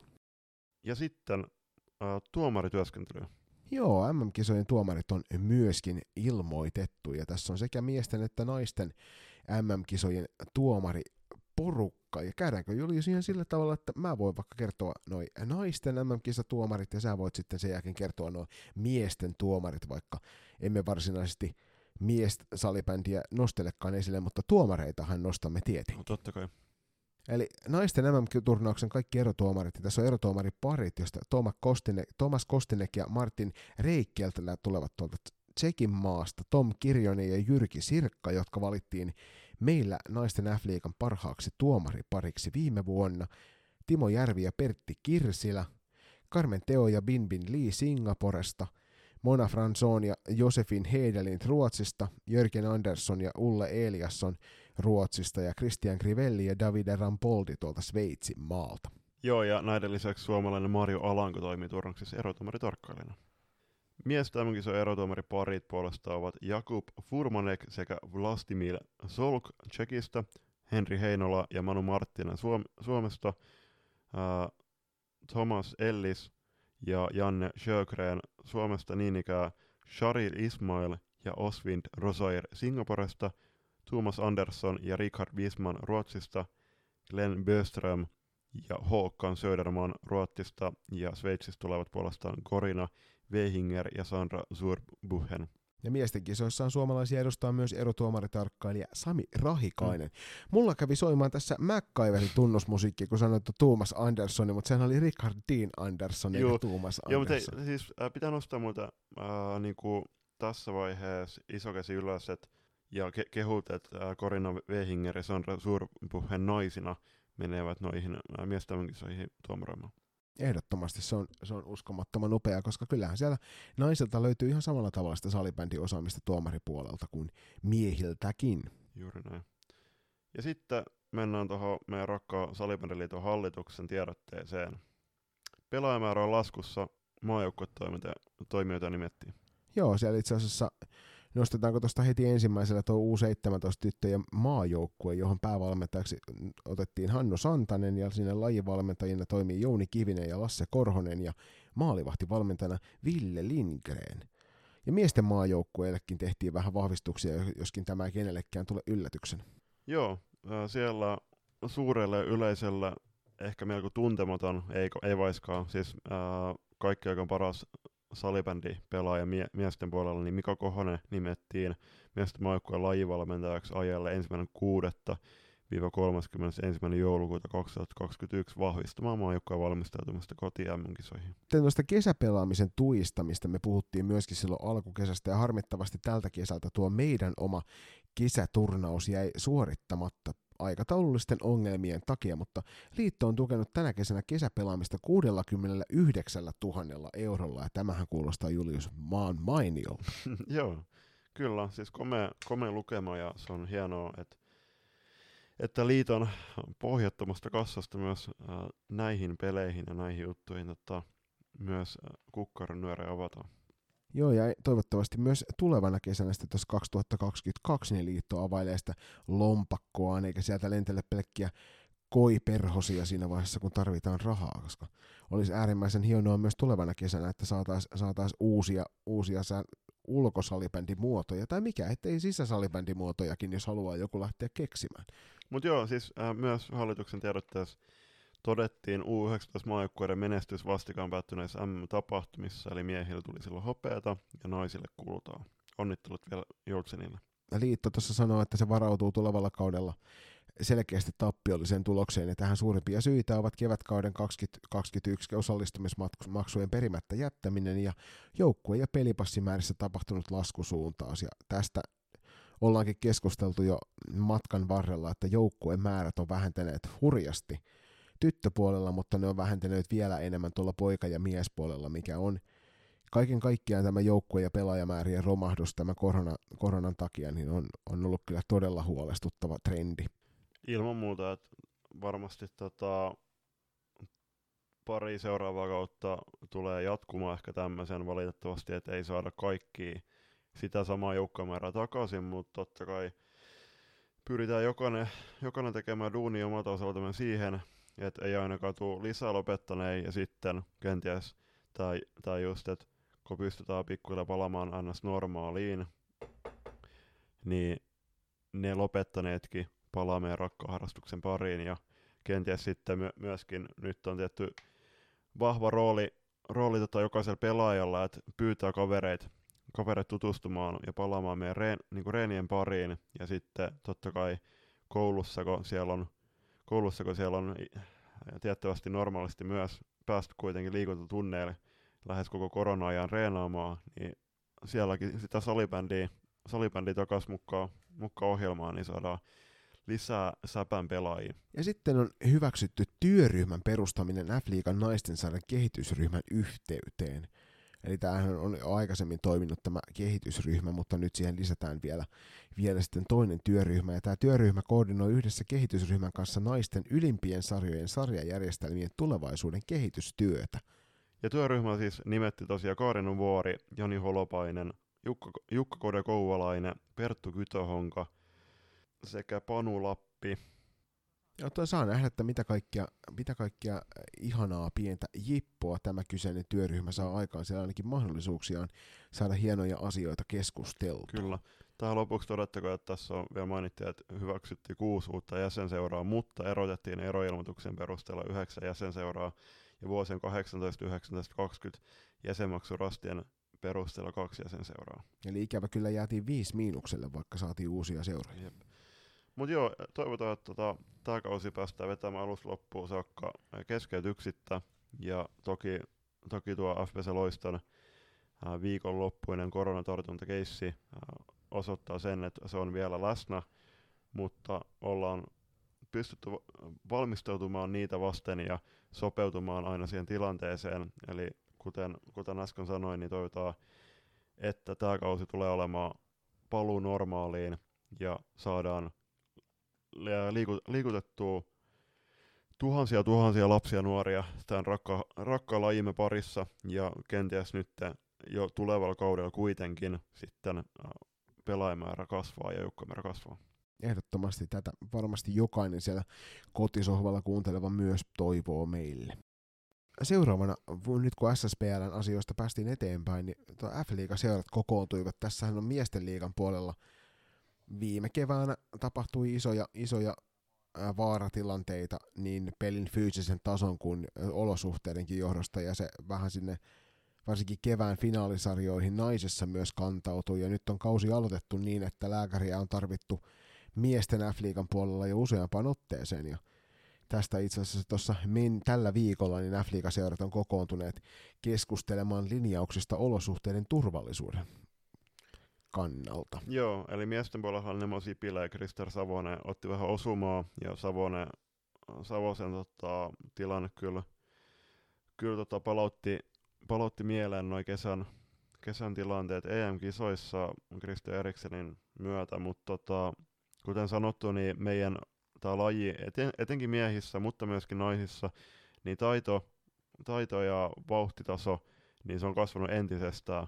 Ja valitettavasti tällä hetkellä kuitenkaan ei kaikki liika, li, liikaseurojen kotipaikat täytä meidän va, niinku vaatimuksia turvallisuuden suhteen, mitä, mitä toivottaisiin, niin nytten, varsinkin tuon Savoisen loukkaantumisen jälkeen, niin f toimitusjohtaja Kimmo Nurminen posseineen reagoi tähän ja kokoustivat sitten Afrikan seurojen kanssa. Ja Nurminen kommentoikin, että Afrikan seurat ovat osoittaneet esimerkiksi vastuullisuutta ja reagointikykyä, sillä urheilijoiden ja ottelun osallistuvien toimihenkilöiden turvallisuudesta halutaan pitää jatkossakin hyvää huolta. Tämä selkeä tahtotila tuli hyvin esille yhteisessä kokouksessa.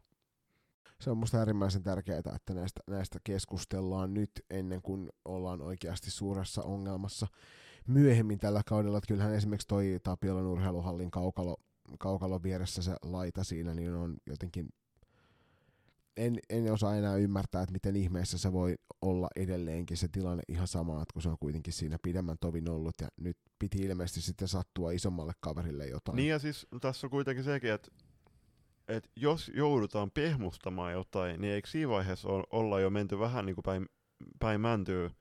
Että ei se, että jos joudutaan pehmustamaan jotain, niin se meinaa sitä, että ei ole riittävät turvaetäisyydet. Ei missään tapauksessa. Ja tässä myös mainitaan tässä uutisessa, että areenoiden ensihoitovalmiutta halutaan parastaa mm. ja tehostaa mm. F-liigassa.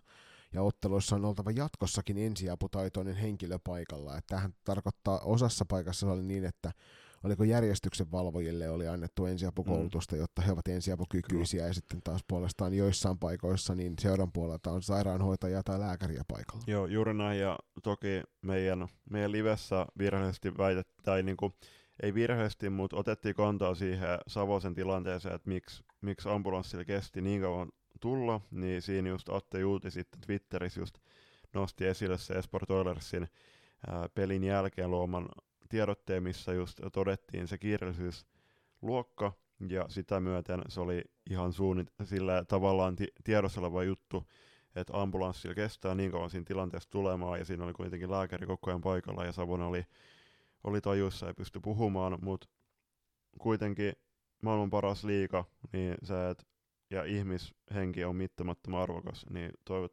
toivoisi, että jatkossa ei tule tämmöisiä tilanteita vastaan ja oikeasti luodaan, luodaan tota turvalliset ympäristöt ihan sieltä Junnu-sarjoista lähtien harrastaa.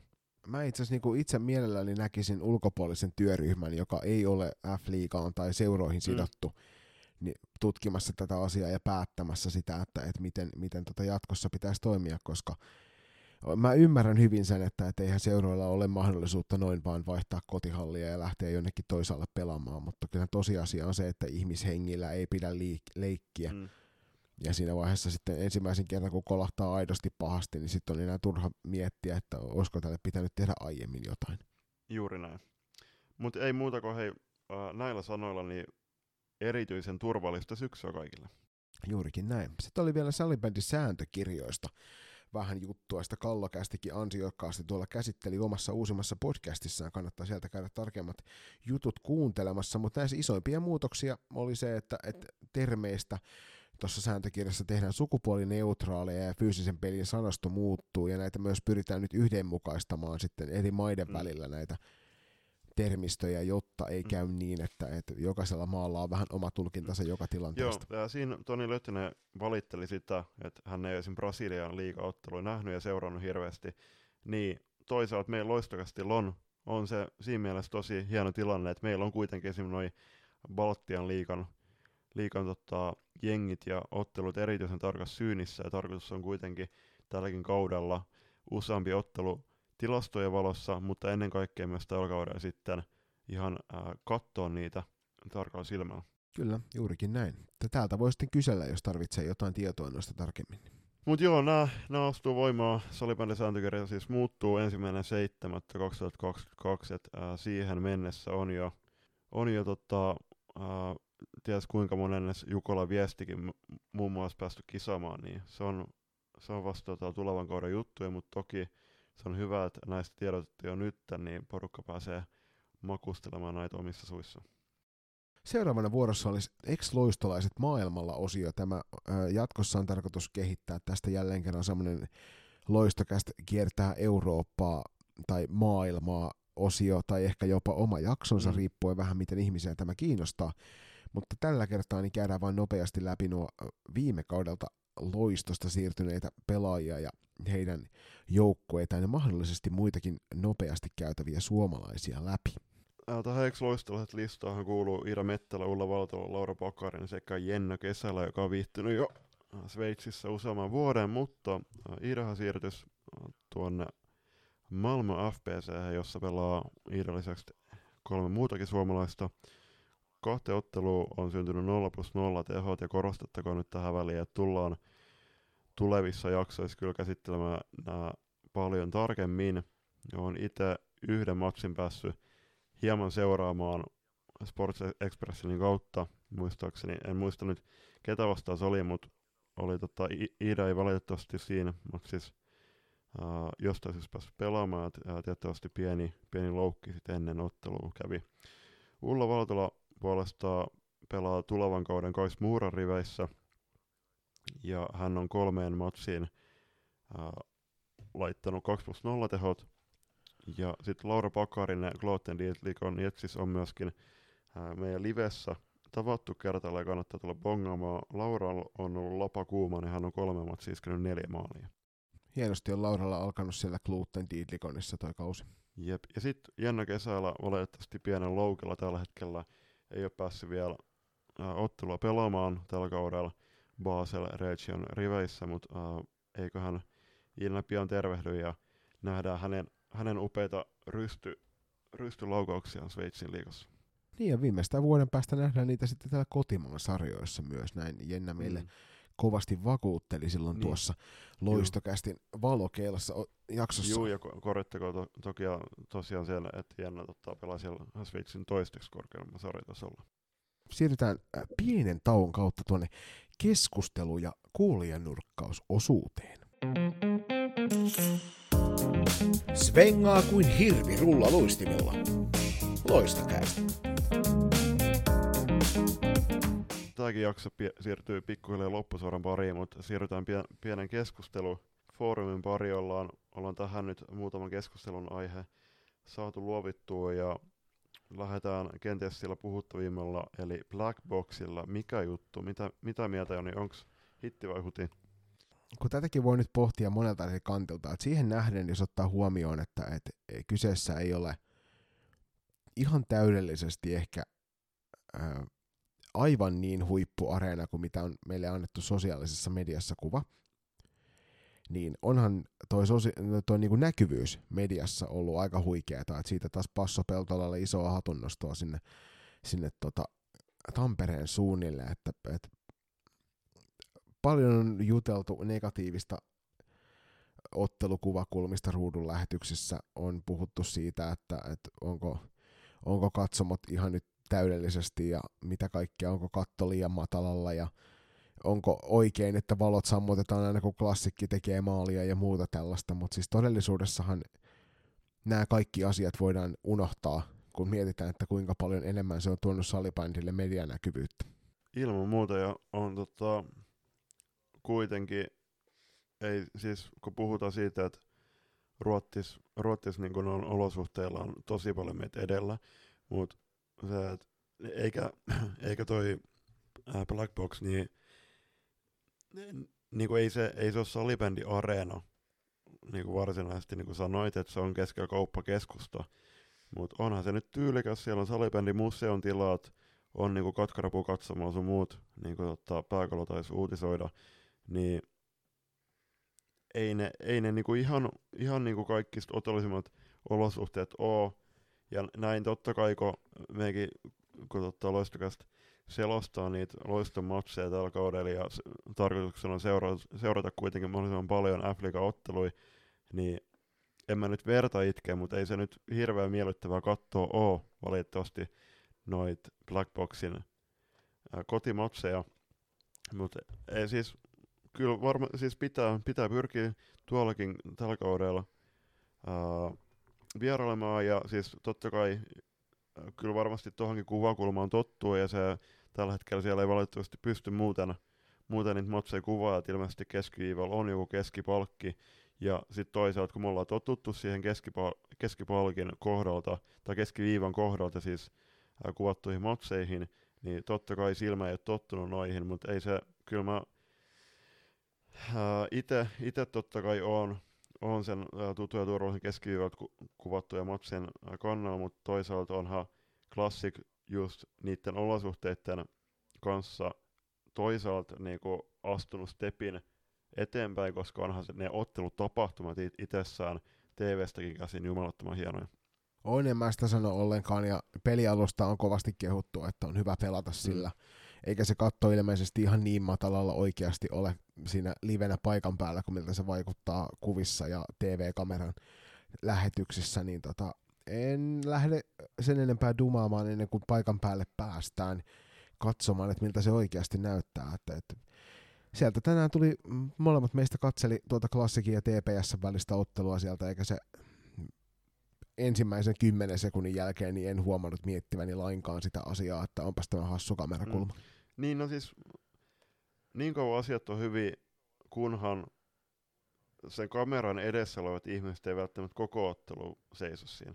Se on totta, vaikka se ensimmäinen minuutti on ihan hyvä ajatus, mutta siinä vaiheessa, kun sä kuvailet jonkun, jonkun korvia koko aika, niin se ei välttämättä ole ehkä se kameralle oikea paikka. Yep. Mutta ei ole olemassa huonoa julkisuutta tässä tapauksessa, että se huonokin julkisuus on onnistuttu pinnaamaan positiiviseksi julkisuudeksi salibändille, niin siitä iso hatunnostoa kyllä ehdottomasti. Juuri näin. Ja, mutta sitten EFT Lempäälässä, itse asiassa Ruottin äh, salibändiliitto, liitto, tai niiden ikäteli Svensk Innebändi, niin ne virheellisesti laittoi, että niinku, he tulevat pelaamaan Tammerforsissa, vaikka todellisuudessa ne tulevat pelaamaan Lempäälässä, mutta siellä on sekä Joutsenet että Junnu Joutsenet mukana 15-17.10. Sinne myös loistokasti olisi tarkoitus mennä. Joo, ja tässä me päästään nyt kokeilemaan toi Black Boxi sit saman mm. tien, että sinällään tämä on hyvässä kohtaa tässä. Et mä mielenkiinnolla odotan sitä joukkueen julkistamista, muun muassa sitä, että onko loistokästin kummikuuntelija Miisa Turunen mukana tuossa joukkueessa, ketä kaikkia siinä on, ja siinä U19-rosterissa nyt ennen kaikkea. Ja sitten on tosi mielenkiintoista päästä näkemään maajoukkueet siellä paikan päällä pelaamassa tuon viikonlopun aikana. Itse kanssa, kun just kun tämä Ruottin, Ruottin liikakin on päässyt, päässyt pyörähtää käyntiin myöskin Sveitsin liiga, niin kuinka paljon näiden tavallaan niiden vakkarinimien ja selkeiden nimien takaa, että kuinka paljon tulee yllätyksiä. No esimerkiksi joku Hanna Niemelä niin on ollut maajoukkueen leireillä, tuleeko olemaan tuossa turnauksessa mukaan, muistaakseni pelasi siellä Bernissä, Bernin turnauksessa, kun Suomi voitti ne kaikki ottelut, mutta esimerkiksi Iida Mettelä, Ulla Valtola, Laura Pakarinen, kuitenkin hyviä otteja, ottei, ja Iida oli kuitenkin esim. pitkään kuitenkin myös tuossa naisten leirityksessä ennen kuin lähti valmistautumaan tuohon kultaprojektiin Junnu Jultsenin kanssa. Puolesta U19 naisten joukkueen, niin siellä kuitenkin tiettävästi tulee olemaan nimenomaan, siis, e, ja tuleekin olemaan tuon Wellingtonin projektin ensimmäinen yhteinen turnaus, niin siellä kuinka monta esimerkiksi loistolaista, mä veikkaan, että OP, EP, Henrikka Maikola tulee olemaan siellä, Erika Koski, ja sitten just, just se, että siellä on kuitenkin EP, Kiravirta, Alma Laitila ja Suvi Hämäläinen vielä uh, ikänsä puolessa edustuskelpoisia kisoissa, niin tulee olla kyllä varmasti erittäin niin iskukykyiset joukkueet molemmilta Suomen joukkueilta. Mua tietysti tälleen maalivahtien suurena, suurena ystävänä kiinnostaa nähdä, että miten tämä, tota, tämä kolmikko, joka, jota sinne nyt ehdotellaan tuonne Wellingtonin kisakoneeseen, mikä tämän kolmikon tilanne on ja minkälaista peliä heiltä nähdään, niin nämä on just semmoisia asioita, mitä on äärimmäisen mielenkiintoista on. nähdä, että ketkä on paikalla ja ketkä saavat Joo. pelata. Niin tässä on myös mielenkiintoista nähdä, kun kumminkin siellä on asettu Sveitsi, Tsekki, Ruotti vastaan, niin tulevatko peluttamaan kaikki kolme veskaria vai kun silloin kun Suomen U19 naiset pelas keskenään niitä keskenäisiä maaottelu, maaotteluja, niin silloin Minni ja Heininen ei muistaakseni päässyt pelaamaan missä ottelussa. Joo, se pitää paikkansa. Jep. Mutta joo, siis äh, hieno turnaus, turnaus varmasti tulossa ja suosittelen kaikille hommaamaan liput sinne ja äh, saapumaan Suomen väreissä kannustamaan Suomen äh, sekä äh, joutsenet että junnu joutsenet voittoihin. Ja tämä on kuitenkin varsinkin noille joutsenille tosi tärkeä turnaus, koska joulukuun kisa Tupsalassa lähestyy kovaa vauhtia. Juurikin näin. Et toivon mukaan tuutte sinne paikan päälle ja tulette myös morjastamaan loistokästin poikia, jos näette meidät paikan päällä. Seuraavana vuorossa keskustelua vähän noista selostuskeikoista. Vaikka siis nyt meidän tämän viikonlopun selostuskeikat menikin peruutuksen, niin odotetaan innolla tulevan kauden F-liiga-selostuksia ja kommentointeja, eikö näin Julius? Ilman muuta.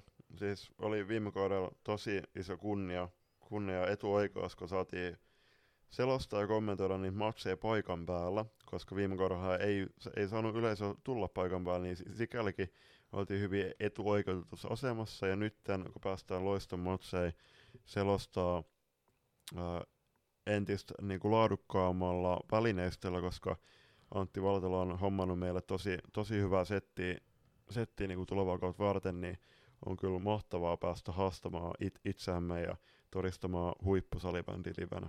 Joo, mä ootan, ootan myös innolla näitä kaikkia hauskoja, hauskoja parituntisia tuolla salibändin parissa, että tälle kaudelle ollaan muutenkin otettu tämmönen salibändi startti oikein tähän kauteen, niin nyt niitä tulee tuon kautta vieläkin enemmän ja ei, ei voi kyllä niinku juuri enempää olla innoissaan noista jutuista. Ilman muuta ja sitten tässä vaiheessa toki shoutout Teemu Selkälälle, että Teemu tulee ää, astumaan mun saappaisiin, ne ei to, tosin kovin isot ole, että Teemu tulee toimimaan tuottajan rooleissa noissa matseissa aina kun pääsee paikalle ja mä, mä pääsen sitten kommentoimaan matseja, että täytyy myöntää, että sekin, oli, sekin on ollut kyllä tosi hauskaa puuhaa. Joo. Kiitoksia vaan Julius tähän astisista ja kiitoksia myös seuraavista. Kiitos. Ja tässä välissä myös terveet Lauri Marttiselle sinne Lappeenrantaan. Ää, 03 syntynyt nuori mies, joka vieraili myös meidän livessä, niin on, on nyt aloittanut ää, ensimmäisen täyden, täyden kautensa Saipan naisten f selostajana. Kannattaa käydä, Juurikin, ka, niin, kannattaa käydä itse asiassa lähes viikoittaisen Mokasin jakso kakkonen katsomassa meidän Loistokastin IG-tilillä IGTVn kautta. Lauri siellä tarkemmin äh, kommentoi omaa selostamistaan mun ja Jonin kanssa. Joo, se oli kyllä hyvä keskustelu, kannattaa ehdottomasti käydä kuuntelemassa ja myöskin kuunnella Lauria sitten sieltä Ruutu Plussan kautta, kun hän sinne selostelee noita Saivan kotipelejä. Ja sitten viimeinen tämmöinen pieni lööppi, niin miksi se naisten divari on nimeltä divari? Tämä tuli tuossa tänään aikaisemmin livessä mieleen, että kun miesten divaria kävin selostamassa ja sitten kirjoittelin tuosta naisten divarista muutamia juttuja yleisesti totesi, että hmm, minkähän ihmeen takia. Että sä, sä siihen heitit, että aikaisemminhan se oli, se oli myös niin, että, että miesten ykkösdivisioona oli, oli tota, yksi niistä pääsarjoista ja naisten ykkösdivisioona ei ollut siinä. Ja väkisinkin tulee vähän semmoinen olo, että, että tämähän on jonkinlainen arvostuskysymys. Et toki naisten div- divisioonassa tulevalla kaudella on kolme lohkoa, jossa pelaa paljon enemmän joukkueita kuin miesten mm. divisioonassa, mutta ei sen pitäisi siihen asiaan vaikuttaa. Niin, niin se on tietty siis samoista sarjoista ja sinänsä puhutaan, että ykkösdivari ja divari, mutta ja sitten taas niin kuin muilla divareilla on, on omat lempinimensä, esimerkiksi itse mieleen, että miesten vitosdivari on mie- miesten vitosdirra, mutta se on ihan totta, että kyllä, kyllä kuitenkin, että toi on varsinkin kun siis F-liiga B mielletään liikoksi, niin Divari on kaiken järjen mukaan meidän toisteksi korkein sarjataso siinä vaiheessa. Niin kyllähän se nyt ansaitsee sitten miesten Divarin lailla sitten äh, samanlaista arvostusta ja tässä vaiheessa ehkä sitten on kuitenkin hyvä, että jos puhutaan miesten ja naisten F-liigasta, niin puhutaan myöskin sitten naisten ja miesten divareista, tai sitten ykkösdivareista. Mm, ei varmaan yhtään pöllömpi ajatus. Mentäisikö sitten Julius historian ensimmäisen loistokästin kuulija nurkkaukseen. Sinne siis. Yhtä ulalla kuin mummo kuutamolla ilman sukkapuikkoja. Loistokästi.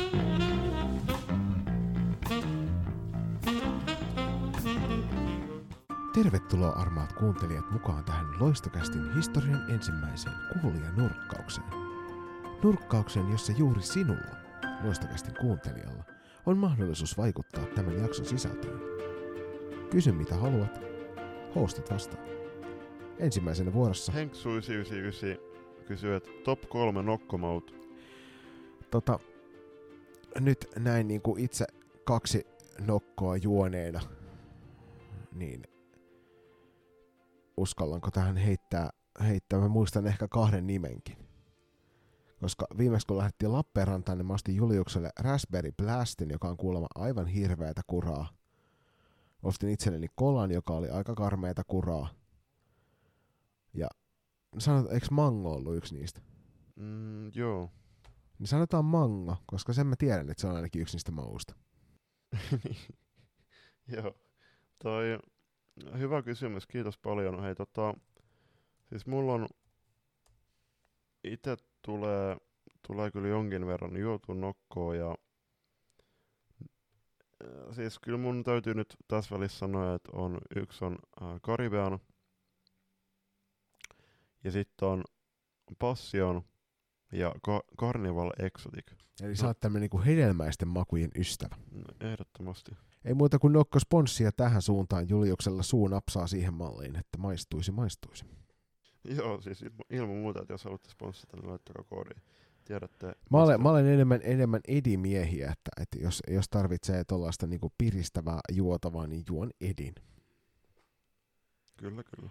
Seuraavana vuorossa tuossa Ihantolan Milla kysyy, että pelipäivän tärkein taikausko kautta rituaali. Uh, no siis kyllä mulla itsellä on ehkä, ehkä että mä niinku haluan, haluan juoda kahvia, kahvia niinku kauramaidon, no kauramaidon kanssa nykyään ja sitten uh, just uh, kuunnella jotain hyvää uh, fiiliksen sopivaa musiikkia. Uh, oon harkinnut myös, että totta kai siis se olisi hienoa, että, niinku, että jos, jos jatkossa niinku ehtisi sitten uh, käymään vaikka niinku lenkeillä ennen pelejä näin, et en ole vielä siihen, siihen tota, lähtenyt, mutta toisaalta miksei jatkossa, että niinku just joku hyvä musa, hyvä musa soimaan sit pyörä- tai juoksulenkillä. Silloin aikanaan pelaajauralla niin oli hirvittävän tärkeää se, että mä otin aamulla aina pienet venyttelyt. Sanotaan, että sellainen 30 sekuntia per lihaset tuli sellainen vetreä olo. Ja sitten aina ennen peliä käytiin kyllä alkulenkillä ihan vaan sen takia, että sai paikat auki ja sitten otettiin vähän lisää venyttelyitä. Ja aktivointeja, joka oli monen joukkuekaverin mielestä ihan uskomattoman typerää, että mitä varten sä tollasia teet. Kyllä se yleensä sitten näkyy siinä, että, että minkäännäköisiä loukkaantumisia esimerkiksi 20 vuoden aikana ehtinyt tulemaan, mitä, mitä ehti salibändiä pelailla ennen kuin valmennuspuuhat sitten vei loppujen lopuksi mennessään. Että ei mulla muuta, että oli, aina oli napit korvassa kun siinä vaiheessa, kun se oli mahdollista. Mm. Ja muistan, muistan äärimmäisen hienon tapahtuman tuolta aikanaan Lohjalta. Oltiin poikien kanssa menossa peliin ja, ja tota, kuuntelin siinä Fintelligenssin Mikä Buuki-biisiä, vai mikä se nyt mahtaa ollakaan nimeltään se. Joka tapauksessa niin siinä ääneen, ääneen herrojen kertosää, että lauleskelin ja sitten siinä kohtaa, kun se sanoi, että mitä muijat, mikä buuki, niin huomasin tuijottamani vastustajan pelaajaa silmiin. Ja hän otti sen henkilökohtaisena loukkauksena. Se oli varmaan erittäin kiusallinen hetki. Se oli, se oli, siis niinku, nau, naurahdin sellainen, sellai, tota, että ei perhana. Mm. Ja kaveri tuli muistuttamaan ensimmäisessä kulmanahinnassa siitä, että mä olin häntä, häntä muijaksi haukkunut. Mutta tälle valmennus, valmennuspuuhissa niin ainut, ainut tota, tällainen ä, isompi taikausko kautta rituaali, ja oikeastaan taikausko, niin on se, että joka ikinen kerta mä nukun todella huonot yöunet ennen Mm. pelejä. Eli huomennakin kun, tai tänäänkin, kun myöhemmin lähden tuosta valmentamaan, niin mä tiedän, että tämä kyseinen yö on maksimissaan sellainen kolme neljä tuntia, mitä tulee nukuttua, ja sitten sen jälkeen on niinku sillä, että ei nyt Mutta toisaalta riittää. sillä ei ole tietenkään mitään tekemistä, että me nauhoitetaan vielä yhden aikaa aamuyöstä. Ei tietenkään, ei tietenkään. Homma tuossa aikaa nukkua, vasta 11 pintaan täytyy Mynämäkiä kohti lähteä Juuri kuljeskelemaan. Mutta joo, kiitos ää, Millalla kysymyksestä ja Milla itse asiassa jatkaa, että mikä on meidän kokkausbravuuri? Öö, Mä, mulla on tähän kaksi sen takia, koska useimmiten se on leivontabravuuri. Mulla on ihan törkeen kova pannukakku. Se on tota... No ei, nyt, ei, se, ei se palkintoja ole voittanut, mutta tiedän useamman sadan ihmisen kokemuksella, että se on äärimmäisen hyvä pannukakku. Ja sen lisäksi mä teen todella hyvää makaronilaatikkoa. Kuinka paljon sä laitat siihen kananmunia ja maitoa? Ihan liikaa. Seitsemän desi maitoa ja kolme kananmunaa oikea vastaus. Sä et, voi, sä et voi tietää, minkä kokoisen makaronilaatikon mä teen. Mä oletan, että ää, toi, toi vuoka, mikä mulla on, niin se on standardivuoka. ja, mutta ei mun, niin mulla on tota lohipasta.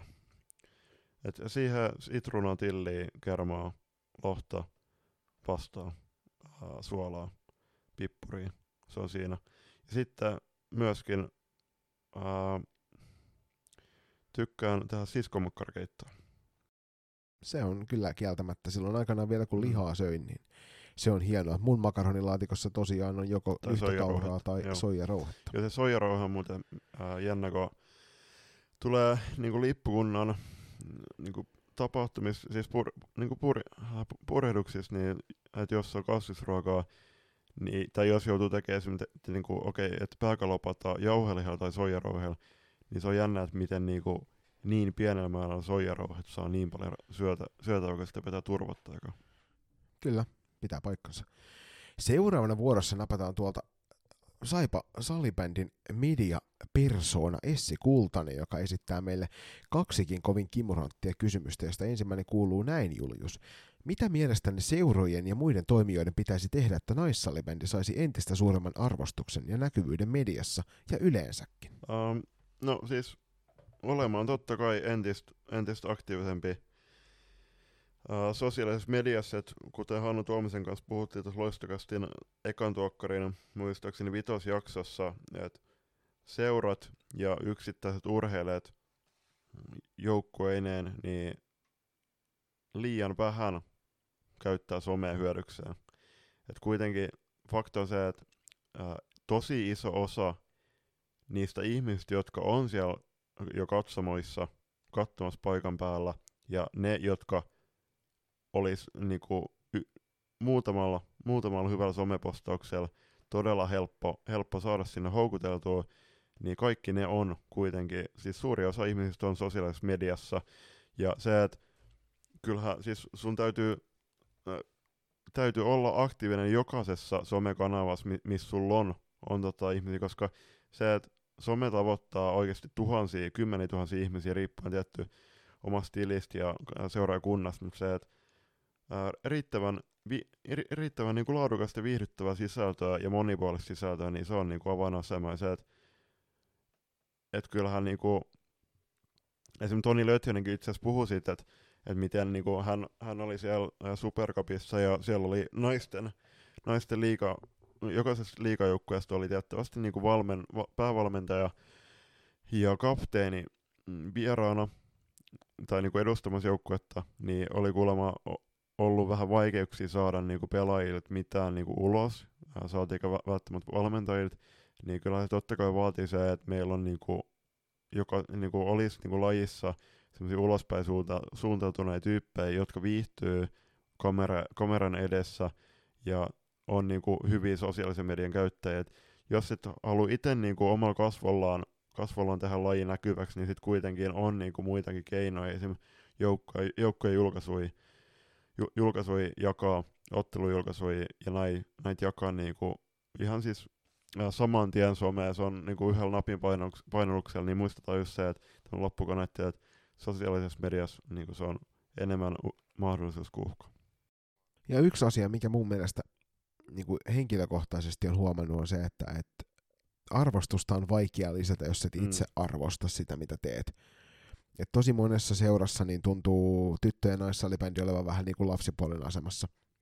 Siellä on lähetty aikanaan silloin kehittämään miessalibändiä ja sitten poikasalibändiä ja sen jälkeen mukaan on ehkä mahdollisesti tullut nais- ja tyttöjoukkueita, ja ne on aina olleet vähän sillä että no onhan noi tossa mukana, mutta katsotaan nyt, että tekeekö niillä yhtään mitään. Ja ikävä kyllä se kantautuu tosi monesti sit myös sinne ihan niinku huipputason naissalibändiin asti se semmoinen tietynlainen asenne siitä, että no tämä nyt on vaan naisten tai tämä nyt on vaan tyttöjen urheilua, kun se ei pidä millään tavalla paikkaansa. Et se on ihan, ihan samalla tavalla verrattavissa, verrattavissa niihin miesten samoihin sarjoihin ihan yhtä arvokkaita mm. ne on mm. molemmat ja sen takia se pitäisi myös muistaa nostaa esille, että me arvostetaan myös sitä omaa tekemistämme niin paljon, että me kerrotaan se ulospäin ja näytetään se sinne. Ja yksi tosi hyvä tapa tietysti viedä eteenpäin tyttö- ja naissalibändin näkyvyyttä niin on se, että että esimerkiksi Lappeenrannan Saipan ja Helsinki Unitedin tapaan niin seurat ottavat yhteyttä loistokästiin ja pitävät huolen siitä, että myös loistokästä rummuttaa heidän asiansa. Meillä kuitenkin rupeaa seuraamista olevan jo sen verran, että pystytään jonkun verran auttamaan, auttamaan tämän asian eteen myös tyttöjen naissalipenin puolella. Ilman muuta, mu- siis tähän just äh, muistutuksen se, että te kuuntelijat olette, olette todella tärkeässä osassa loistokästiä. Et meillä on valtava, siis kyllästymisen saakka, mutta ei tätä voi niinku, äh, liikaa korostaa, niin meillä on valtava määrä hienoja seu- äh, seuratoimijoita, pelaajia, tässä tyt, niin tyttö- ja naisvalmennuskenessä, niin arvostetaan itseämme, arvostetaan toisiamme ja nostetaan meidän, te- meidän tekemisiä uh, esille. Ja sitä kautta se arvo myös muiden silmissä nousee.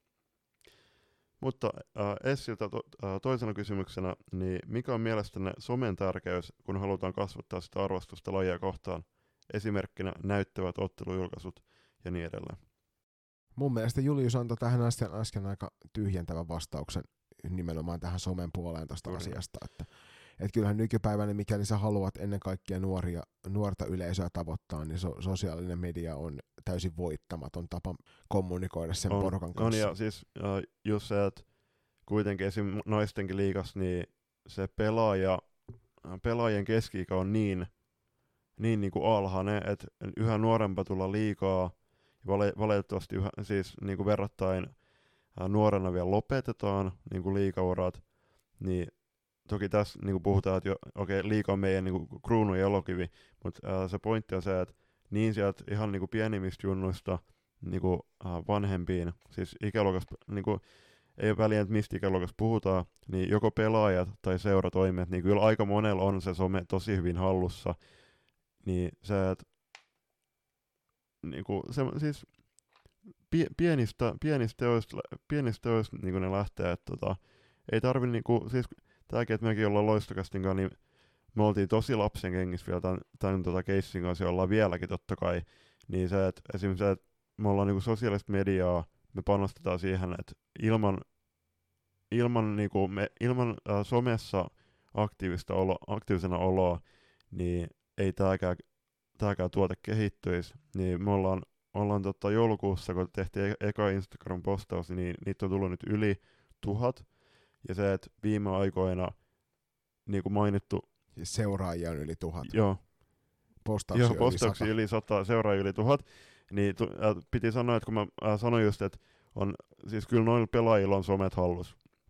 Niin se, että äh, meillä on tuossa nyt melkein kuukauden päivät, melkein jo, lähes joka päivä joku pelaaja niin alemmit sarjatasoit kuin ihan sieltä liigasta, liigasta ja ulkomaansarjojen myöden ottanut joku, joku pelaaja meidän ikäteli haltuun, niin kannattaa mennä katsoa meidän Instagram-tililtä sieltä kohokohdista, niin ne on mitä keksiläimpiä tyyppejä, ja heiltä heilt kyllä some luonnistuu, että jos se teidän seurassa ole vielä somehenkilöä ja ää, mediapäällikköä, niin nimetkää semmoinen, ja lähtekää työstää sitä juttua.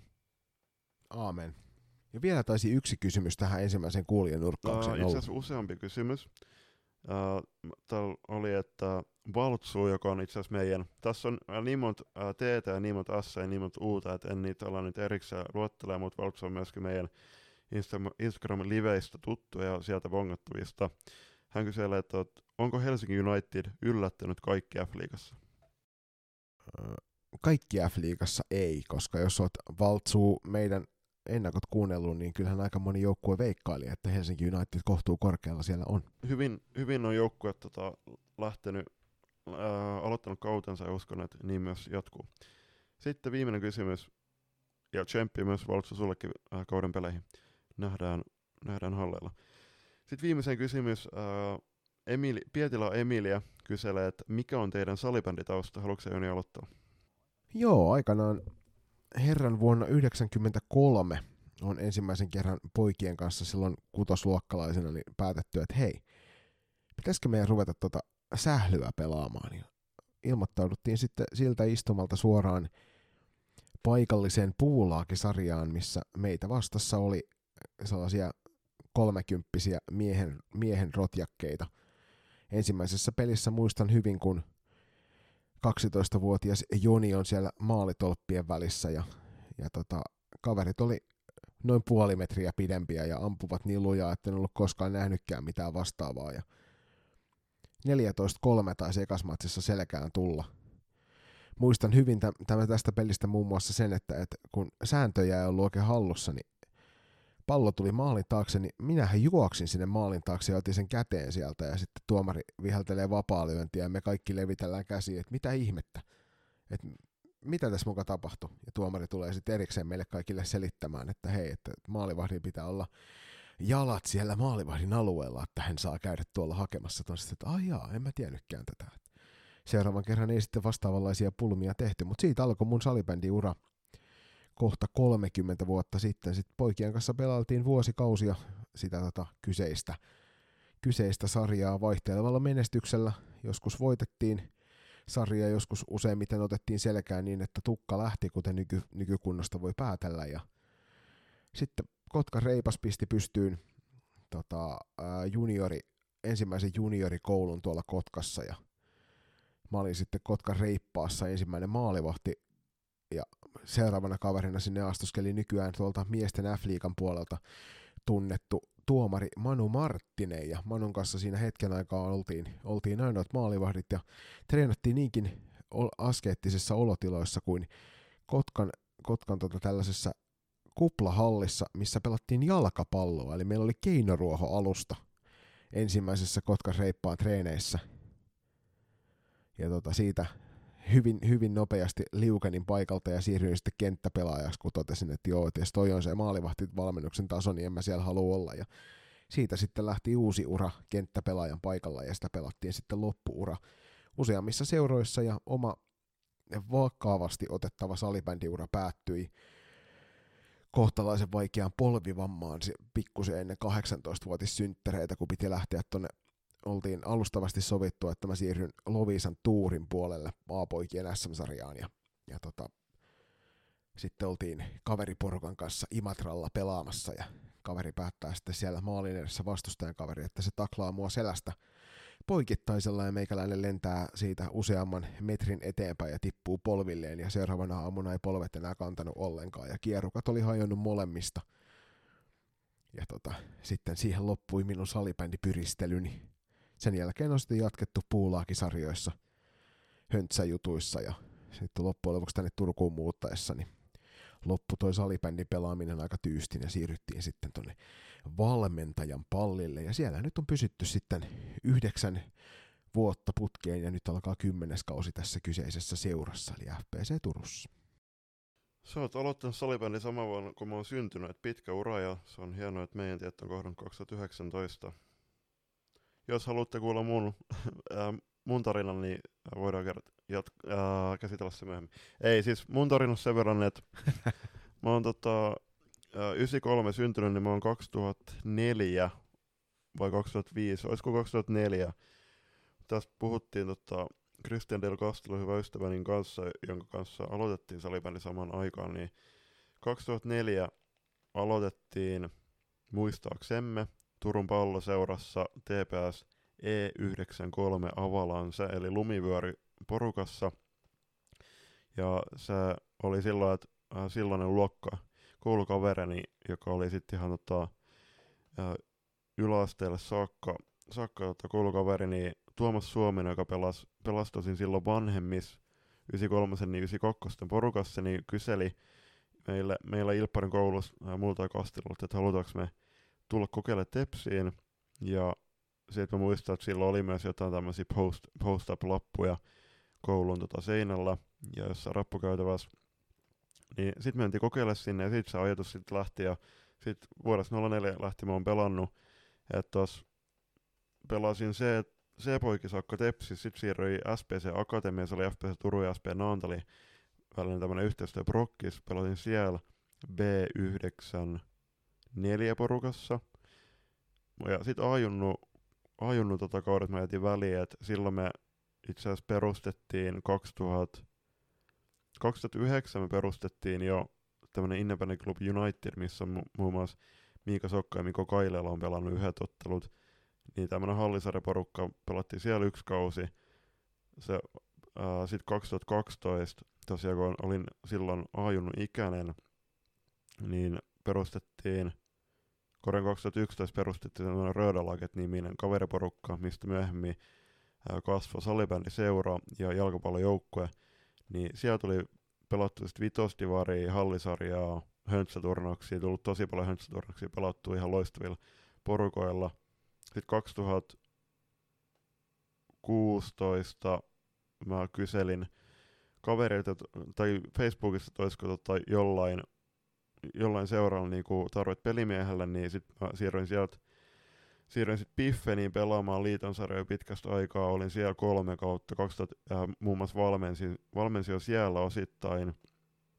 Ja sitten 2019 siirryin syksy, äh, joulukuussa siirryin tuonne tota, SC Vulvesi eli naapuriseura Paraisiin, siellä kerkesin pari pelaamaan, josta sitten siirryin itse äh, 2020 tonne ja kesällä, mä muistan, että purjeveneessä purjehtiessa Hangasta äh, länteen päin, niin tein seurasiirtohakemuksen nykyisen seurani Airiston salibändiin, jossa teen nyt tulevan sunnuntai 30. Äh, debyytin itse asiassa liiton sarjoissa. Et mulla on nyt ollut puolentoista vuoden tauko liiton peleistä, mutta vihdoin pääsen pelaamaan valmennusurasta. Äh, niin kuin mainostin, että Piffenis jo osittain valmensin suomenruotsalaisia lapsia. Muistan, että muun muassa Hootsharissa on ollut semmoinen Sommarskoi salibändileiri, missä oli kymmenkunta ruotsinkielistä ja yksi suomenkielinen, että oltiin sitten Piffenin joukkokavereiden kanssa siellä valmentamassa. Mutta 2012 mä ekan kerran olen valmentanut juurikin Röödelaaget aikoina, että meidän FS Turun toiminnanjohtaja Ville Lintunen pyysi mua silloin valmentamaan E-poikia, ja ne oli 04 ikäluokkaa. Siellä muun muassa loistokastin kummi, kummipelaaja muun muassa Valokelas-sarjassa äh, vierailut Werneri Tuononen, joka koki nyt ikävää ristisiden vamman, joka päätti hänen kautensa, niin äh, si, äh, oli siinä porukassa, valmensi häntä ja muistan taaskin hauskaa, että olin 2020 äh, 2021 äh, kesällä, eikö itse asiassa korjaa viime kesän 2020, niin tapasi Verkun kanssa äh, eka kertaa pitkä aikaa ja hän tuli vaan sanoa siihen, että mä oon valmentanut häntä. No, valmensin NIV BCS hetken verran, ja sitten 2019 mä tulin äh, valmennuspuihin takaisin. Tosiaan aloitin silloin, olin pari kautta FPS Turun E-tyttöjen päävalmentaja, ja nyt tällä hetkellä on tota, Jonin kanssa valmennan. Joni on päävalmentajana tuossa FPS Turun T14-porukassa, ja mä oon siinä äh, valmentajan roolissa Marko Lehtosen kanssa. Eli semmoinen 17 vuotta on tullut pelattu, pelattu salibändiä siinä lyhyke- lyhykäisyydessään loistakästin hostien tarina salibändin parissa. Mikäli haluat kuulla näistä asioista tai muista meihin liittyvistä asioista lisää tulevaisuudessa, niin seuraavaan jaksoon myöskin on tulossa sitten Instagramin puolella kysymysboksia, tai sitten voit lähettää sähköpostia tai suoraan direct messagea eri sosiaalisen median kautta meille päin, tai vaikka WhatsApp-viestiä, jos sulla sattuu meidän numerot olemaan, niin heitä sinne ihmeessä kyselyitä meille ja me vastaillaan niihin tulevissa Juuri näin, ja siis se just, että ei tarvi, ei tarvi odotella niitä kysymysbokseja siellä Instagramissa, vaan laittakaa ihan niinku kellon ajasta riippumatta ihan ympäri, ympäri vuorokauden ja ihan koska tahansa keskellä viikkoa nimeä kysymyksiä. Ja ne voi olla tosiaan niinku, uh, peleistä, sarjoista, pelaajista, puheenaiheista, kenttätapahtumista tai niiden ulkopuolisista tapahtumista, ihan mistä vaan muuta ei ole niitä, kuten äskeiset nokkokysymykset, ää, jotka hyvin niin kuin selvensi tuota tilannetta. Ja sitten Essi Kultasen, eli Saipan media vastaavan kysymykset puolestaan sit taas niin oli, oli oma kategoria. Eli suuri kiitos kaikille, jotka heittivät kysymyksiä ja muistakaa, että niitä ei voi koskaan tulla liikaa. Kiitoksia näistä. Climate on tuore suomalainen vaatebrändi, jonka kaikki tuotteet on valmistettu kokonaan muovia tekstilijätteestä – jo yksi loistokästä Climate-huppari säästää muun muassa miltei 7000 litraa vettä ja sen valmistuksessa on käytetty jopa 17 muovipulloa. Climate haluaa kiertotalouden menetelmillä tehdä tekstiilialasta aidosti vastuullisen sekä kuluttaja- että yrityssektorilla. Nyt jokaisella tämänkin jakson kuuntelijalla on mahdollisuus vaikuttaa, sillä on väliä, mitä puet ylläsi, myös ekologisesti. Climatein toimintaan pääset tutustumaan tarkemmin osoitteessa www.climate.com. No niin, siinä, siinä se oli sitten suurimmaksi osaksi, eli Loistokastin Tokan tuokkarin avausjakso. Joni, mitkä fiilikset? Aika hyvä. Tätä on kyllä odotettu kuin kuuta nousevaa tätä ensimmäistä loistakästi jaksoa tälle kaudelle. Paljon muuta ollaan päästy tekemään ihan hirvittävä kasapainettu duunia taustoilla noiden muiden ennakoiden ja paketointien kanssa. Ja nyt vihdoin päästiin kiinni tähän itse ydinasiaan, eli salibändi uutisohjelmaan. Ja olen kyllä todella iloinen siitä, että saatiin tämä paketoitua nyt myös tämä ensimmäinen jakso tälle tulevalle kaudelle. Joo, siis ihan samat fiilikset, että tämä on se meidän ensimmäinen tuotos, tuotos loistokasta nimikkosarja ja se tota, viimeksi ollaan just ennen juhannusta nauhoitettu ja näitä on nyt tulos, tulos sit kauden mittaan paljon ja muistakaa siis kuten äskeisessä Spiikkauksessa tuli jo sanottu, niin muistakaa, että teillä, teillä on ihan valtavan iso rooli kuuntelijoilla näiden jaksojen sisältö, sisällöissä, eli haastakaa meitä kysymyksillä ja aiheidoilla. Mutta hei, kuten näissä lopussa on tapana, niin mainostellaanpa hieman vähän itseämme ja lähdetäänkö liikenteeseen tuosta lähes viikoittaisesta makasiinista, joka tästä podcastista poiketen ei ole edes audiotuotos, vaan on audiovisuaalinen tuotos. Joo, eli lähes viikoittainen makasiini on lähes viikoittain loistokastin Instagramiin. Instagramissa nauhoitettava äh, live-lähetys, joka on sitten, sitten myöhemmin nähtävissä meidän IGTVn puolella, ja niitä on nyt kaksi jaksoa tuotettu. Jokaisen jaksoon pystytte osallistumaan vahvasti ottamaan roolia heittämällä kysymyksiä joko ennakkoon tai mieluiten sitten osallistumaan niihin jakson nauhoituksiin vierailemalla niissä ja heittämällä sinne kommentteja ja kysymyksiä tai sitten tulemalla ihan puhtaasti jakson vieraaksi. Ja, on jo useampi tyyppi, muun muassa Sofia Lappalainen ja Milla Ylitalo ovat olleet jo meidän vieraana. Ja Instagramista kun puhutaan, niin tässä on menossa tämmöinen superpitkä putki Instagram takeovereita. Ketä siellä Julius on ollut ja ketä siellä on jatkossa vuorossa? Joo, eli t- tämäkin nyt, mä, ää, mä olin Uppsalassa katsonut naisten U19 mm niin Vilma Pekkalan sali, liiton, salibändiliiton tota, media, mediatyypin kanssa keskusteltiin ja mä heitin tämmöisen idean, että pitäisikö meidän tähän Instagram takeovereen, niin hän sanoi, että loistava idea, ja mä esitin idean myös Jonille, ja Joni, Joni lämpeni siellä nopeasti, niin Ella Virtanen on aloittanut sen ja hänen takeover on nähtäväksi kohokohdissa. Tässä on vaan se, että jatkossa näitä tulee olemaan entistä enemmän, että nytkin on tosiaan niin kuin kuu, melkein 30 ihmistä on tehnyt jo, Miisa Turunen muun muassa kolme, kolme kertaa, niin niitä kaikki ei, koho, kohokohtia ei pystytä tallentamaan, mutta toisaalta äh, Instagramissa pystyy arkisto-ominaisuuksista nostelemaan niitä, niitä sitten aina välillä äh, niin kuin ylöspäin. Mutta Ella lisäksi äh, nostatteko esille vaikka Aada Isometsä, Jenni Torkki, Milja-Maria Saarikoski, Miisa Turunen. Tämä list, lista on aika pitkä jo, ja kuten sanottu, niin jokainen kuuntelee myös siellä voi ottaa meidän ikätilin haltuun, tai post, äh, laittakaa meille viestiä jostain, äh, hen, jostain pelaajasta tai äh, peräti joukkueesta tai seurasta, muun muassa FP Factory ja SP Torni on tehnyt näin, niin ää, postatkaa niitä meille ja sitten sit katsotaan, jos saadaan ne onnistumaan. Eli laittakaa henkilöitä tai joukkoja, kenen arkeita haluatte päästä näkemään.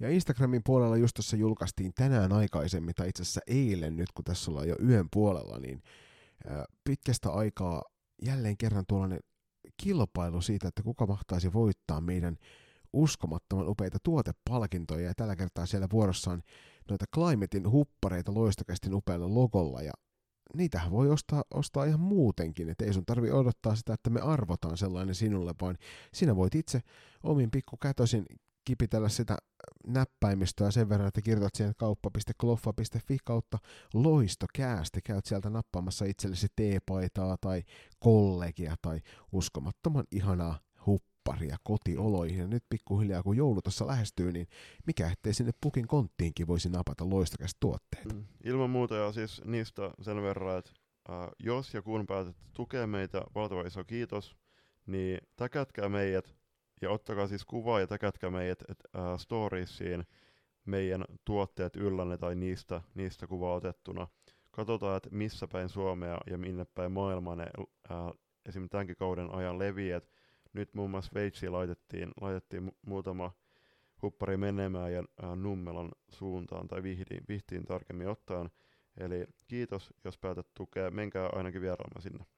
Ja Loistokästä ei pelkästään ole Instagramissa läsnä, vaan olemme myös Facebookissa.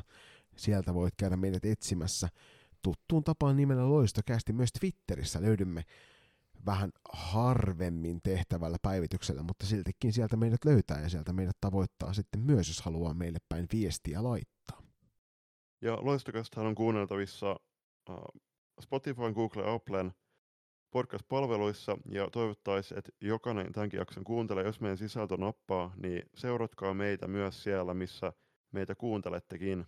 Ja painakaa sieltä kellonkuvat, kellonkuvasta, että, että missä uusi jaksoi ja sisältöjä. Ja esimerkiksi Instagramissa meillä on yli tuhat seuraajaa, mutta tällä hetkellä ää, vain joka viides about seuraa meitä Spotifyssa. Ää, se on pieni, pieni teko ää, teille, mutta suuri merkitys meille. Eli toivottaisiin, että se harkitsette me, meidän seuraamista myös, myös tosiaan tota, podcast-palveluissa ja se tosiaan kehittää ja auttaa meidän sisällön edistymistä. Ja kuten aina, niin haluamme teitä muistuttaa, että ilman teitä ei olisi meitä. Eli teidän ansiosta me ollaan täällä hölöttämässä näitä asioita, kertomassa teille uutisia ja sarjatilanteita, puhumassa omasta itsestämme ja siitä, kuinka hauskaa meillä oli Lappeenrannassa. Mutta jos ei siellä olisi kukaan kuuntelemassa, niin mehän puhuttaisiin tätä vaan seinille. Muistetaan, että tyttö- ja naisselvinen sisältö ansaitsee tulla kuulluksi. Tämä on ensimmäinen täyskausi, tähän siitä ihan mahtava. Muistakaa, että salibändi on paras paikan päällä. Käykää otteluissa, tukekaa paikallisseuraa, myös kilpaseuroja, kilpailevia seuroja. Ja no, nautitaan tästäkin kaudesta. Ei muuta kuin kaikille terveyttä ja hyviä pelejä. Nähdään hallella. Nähdään hallella.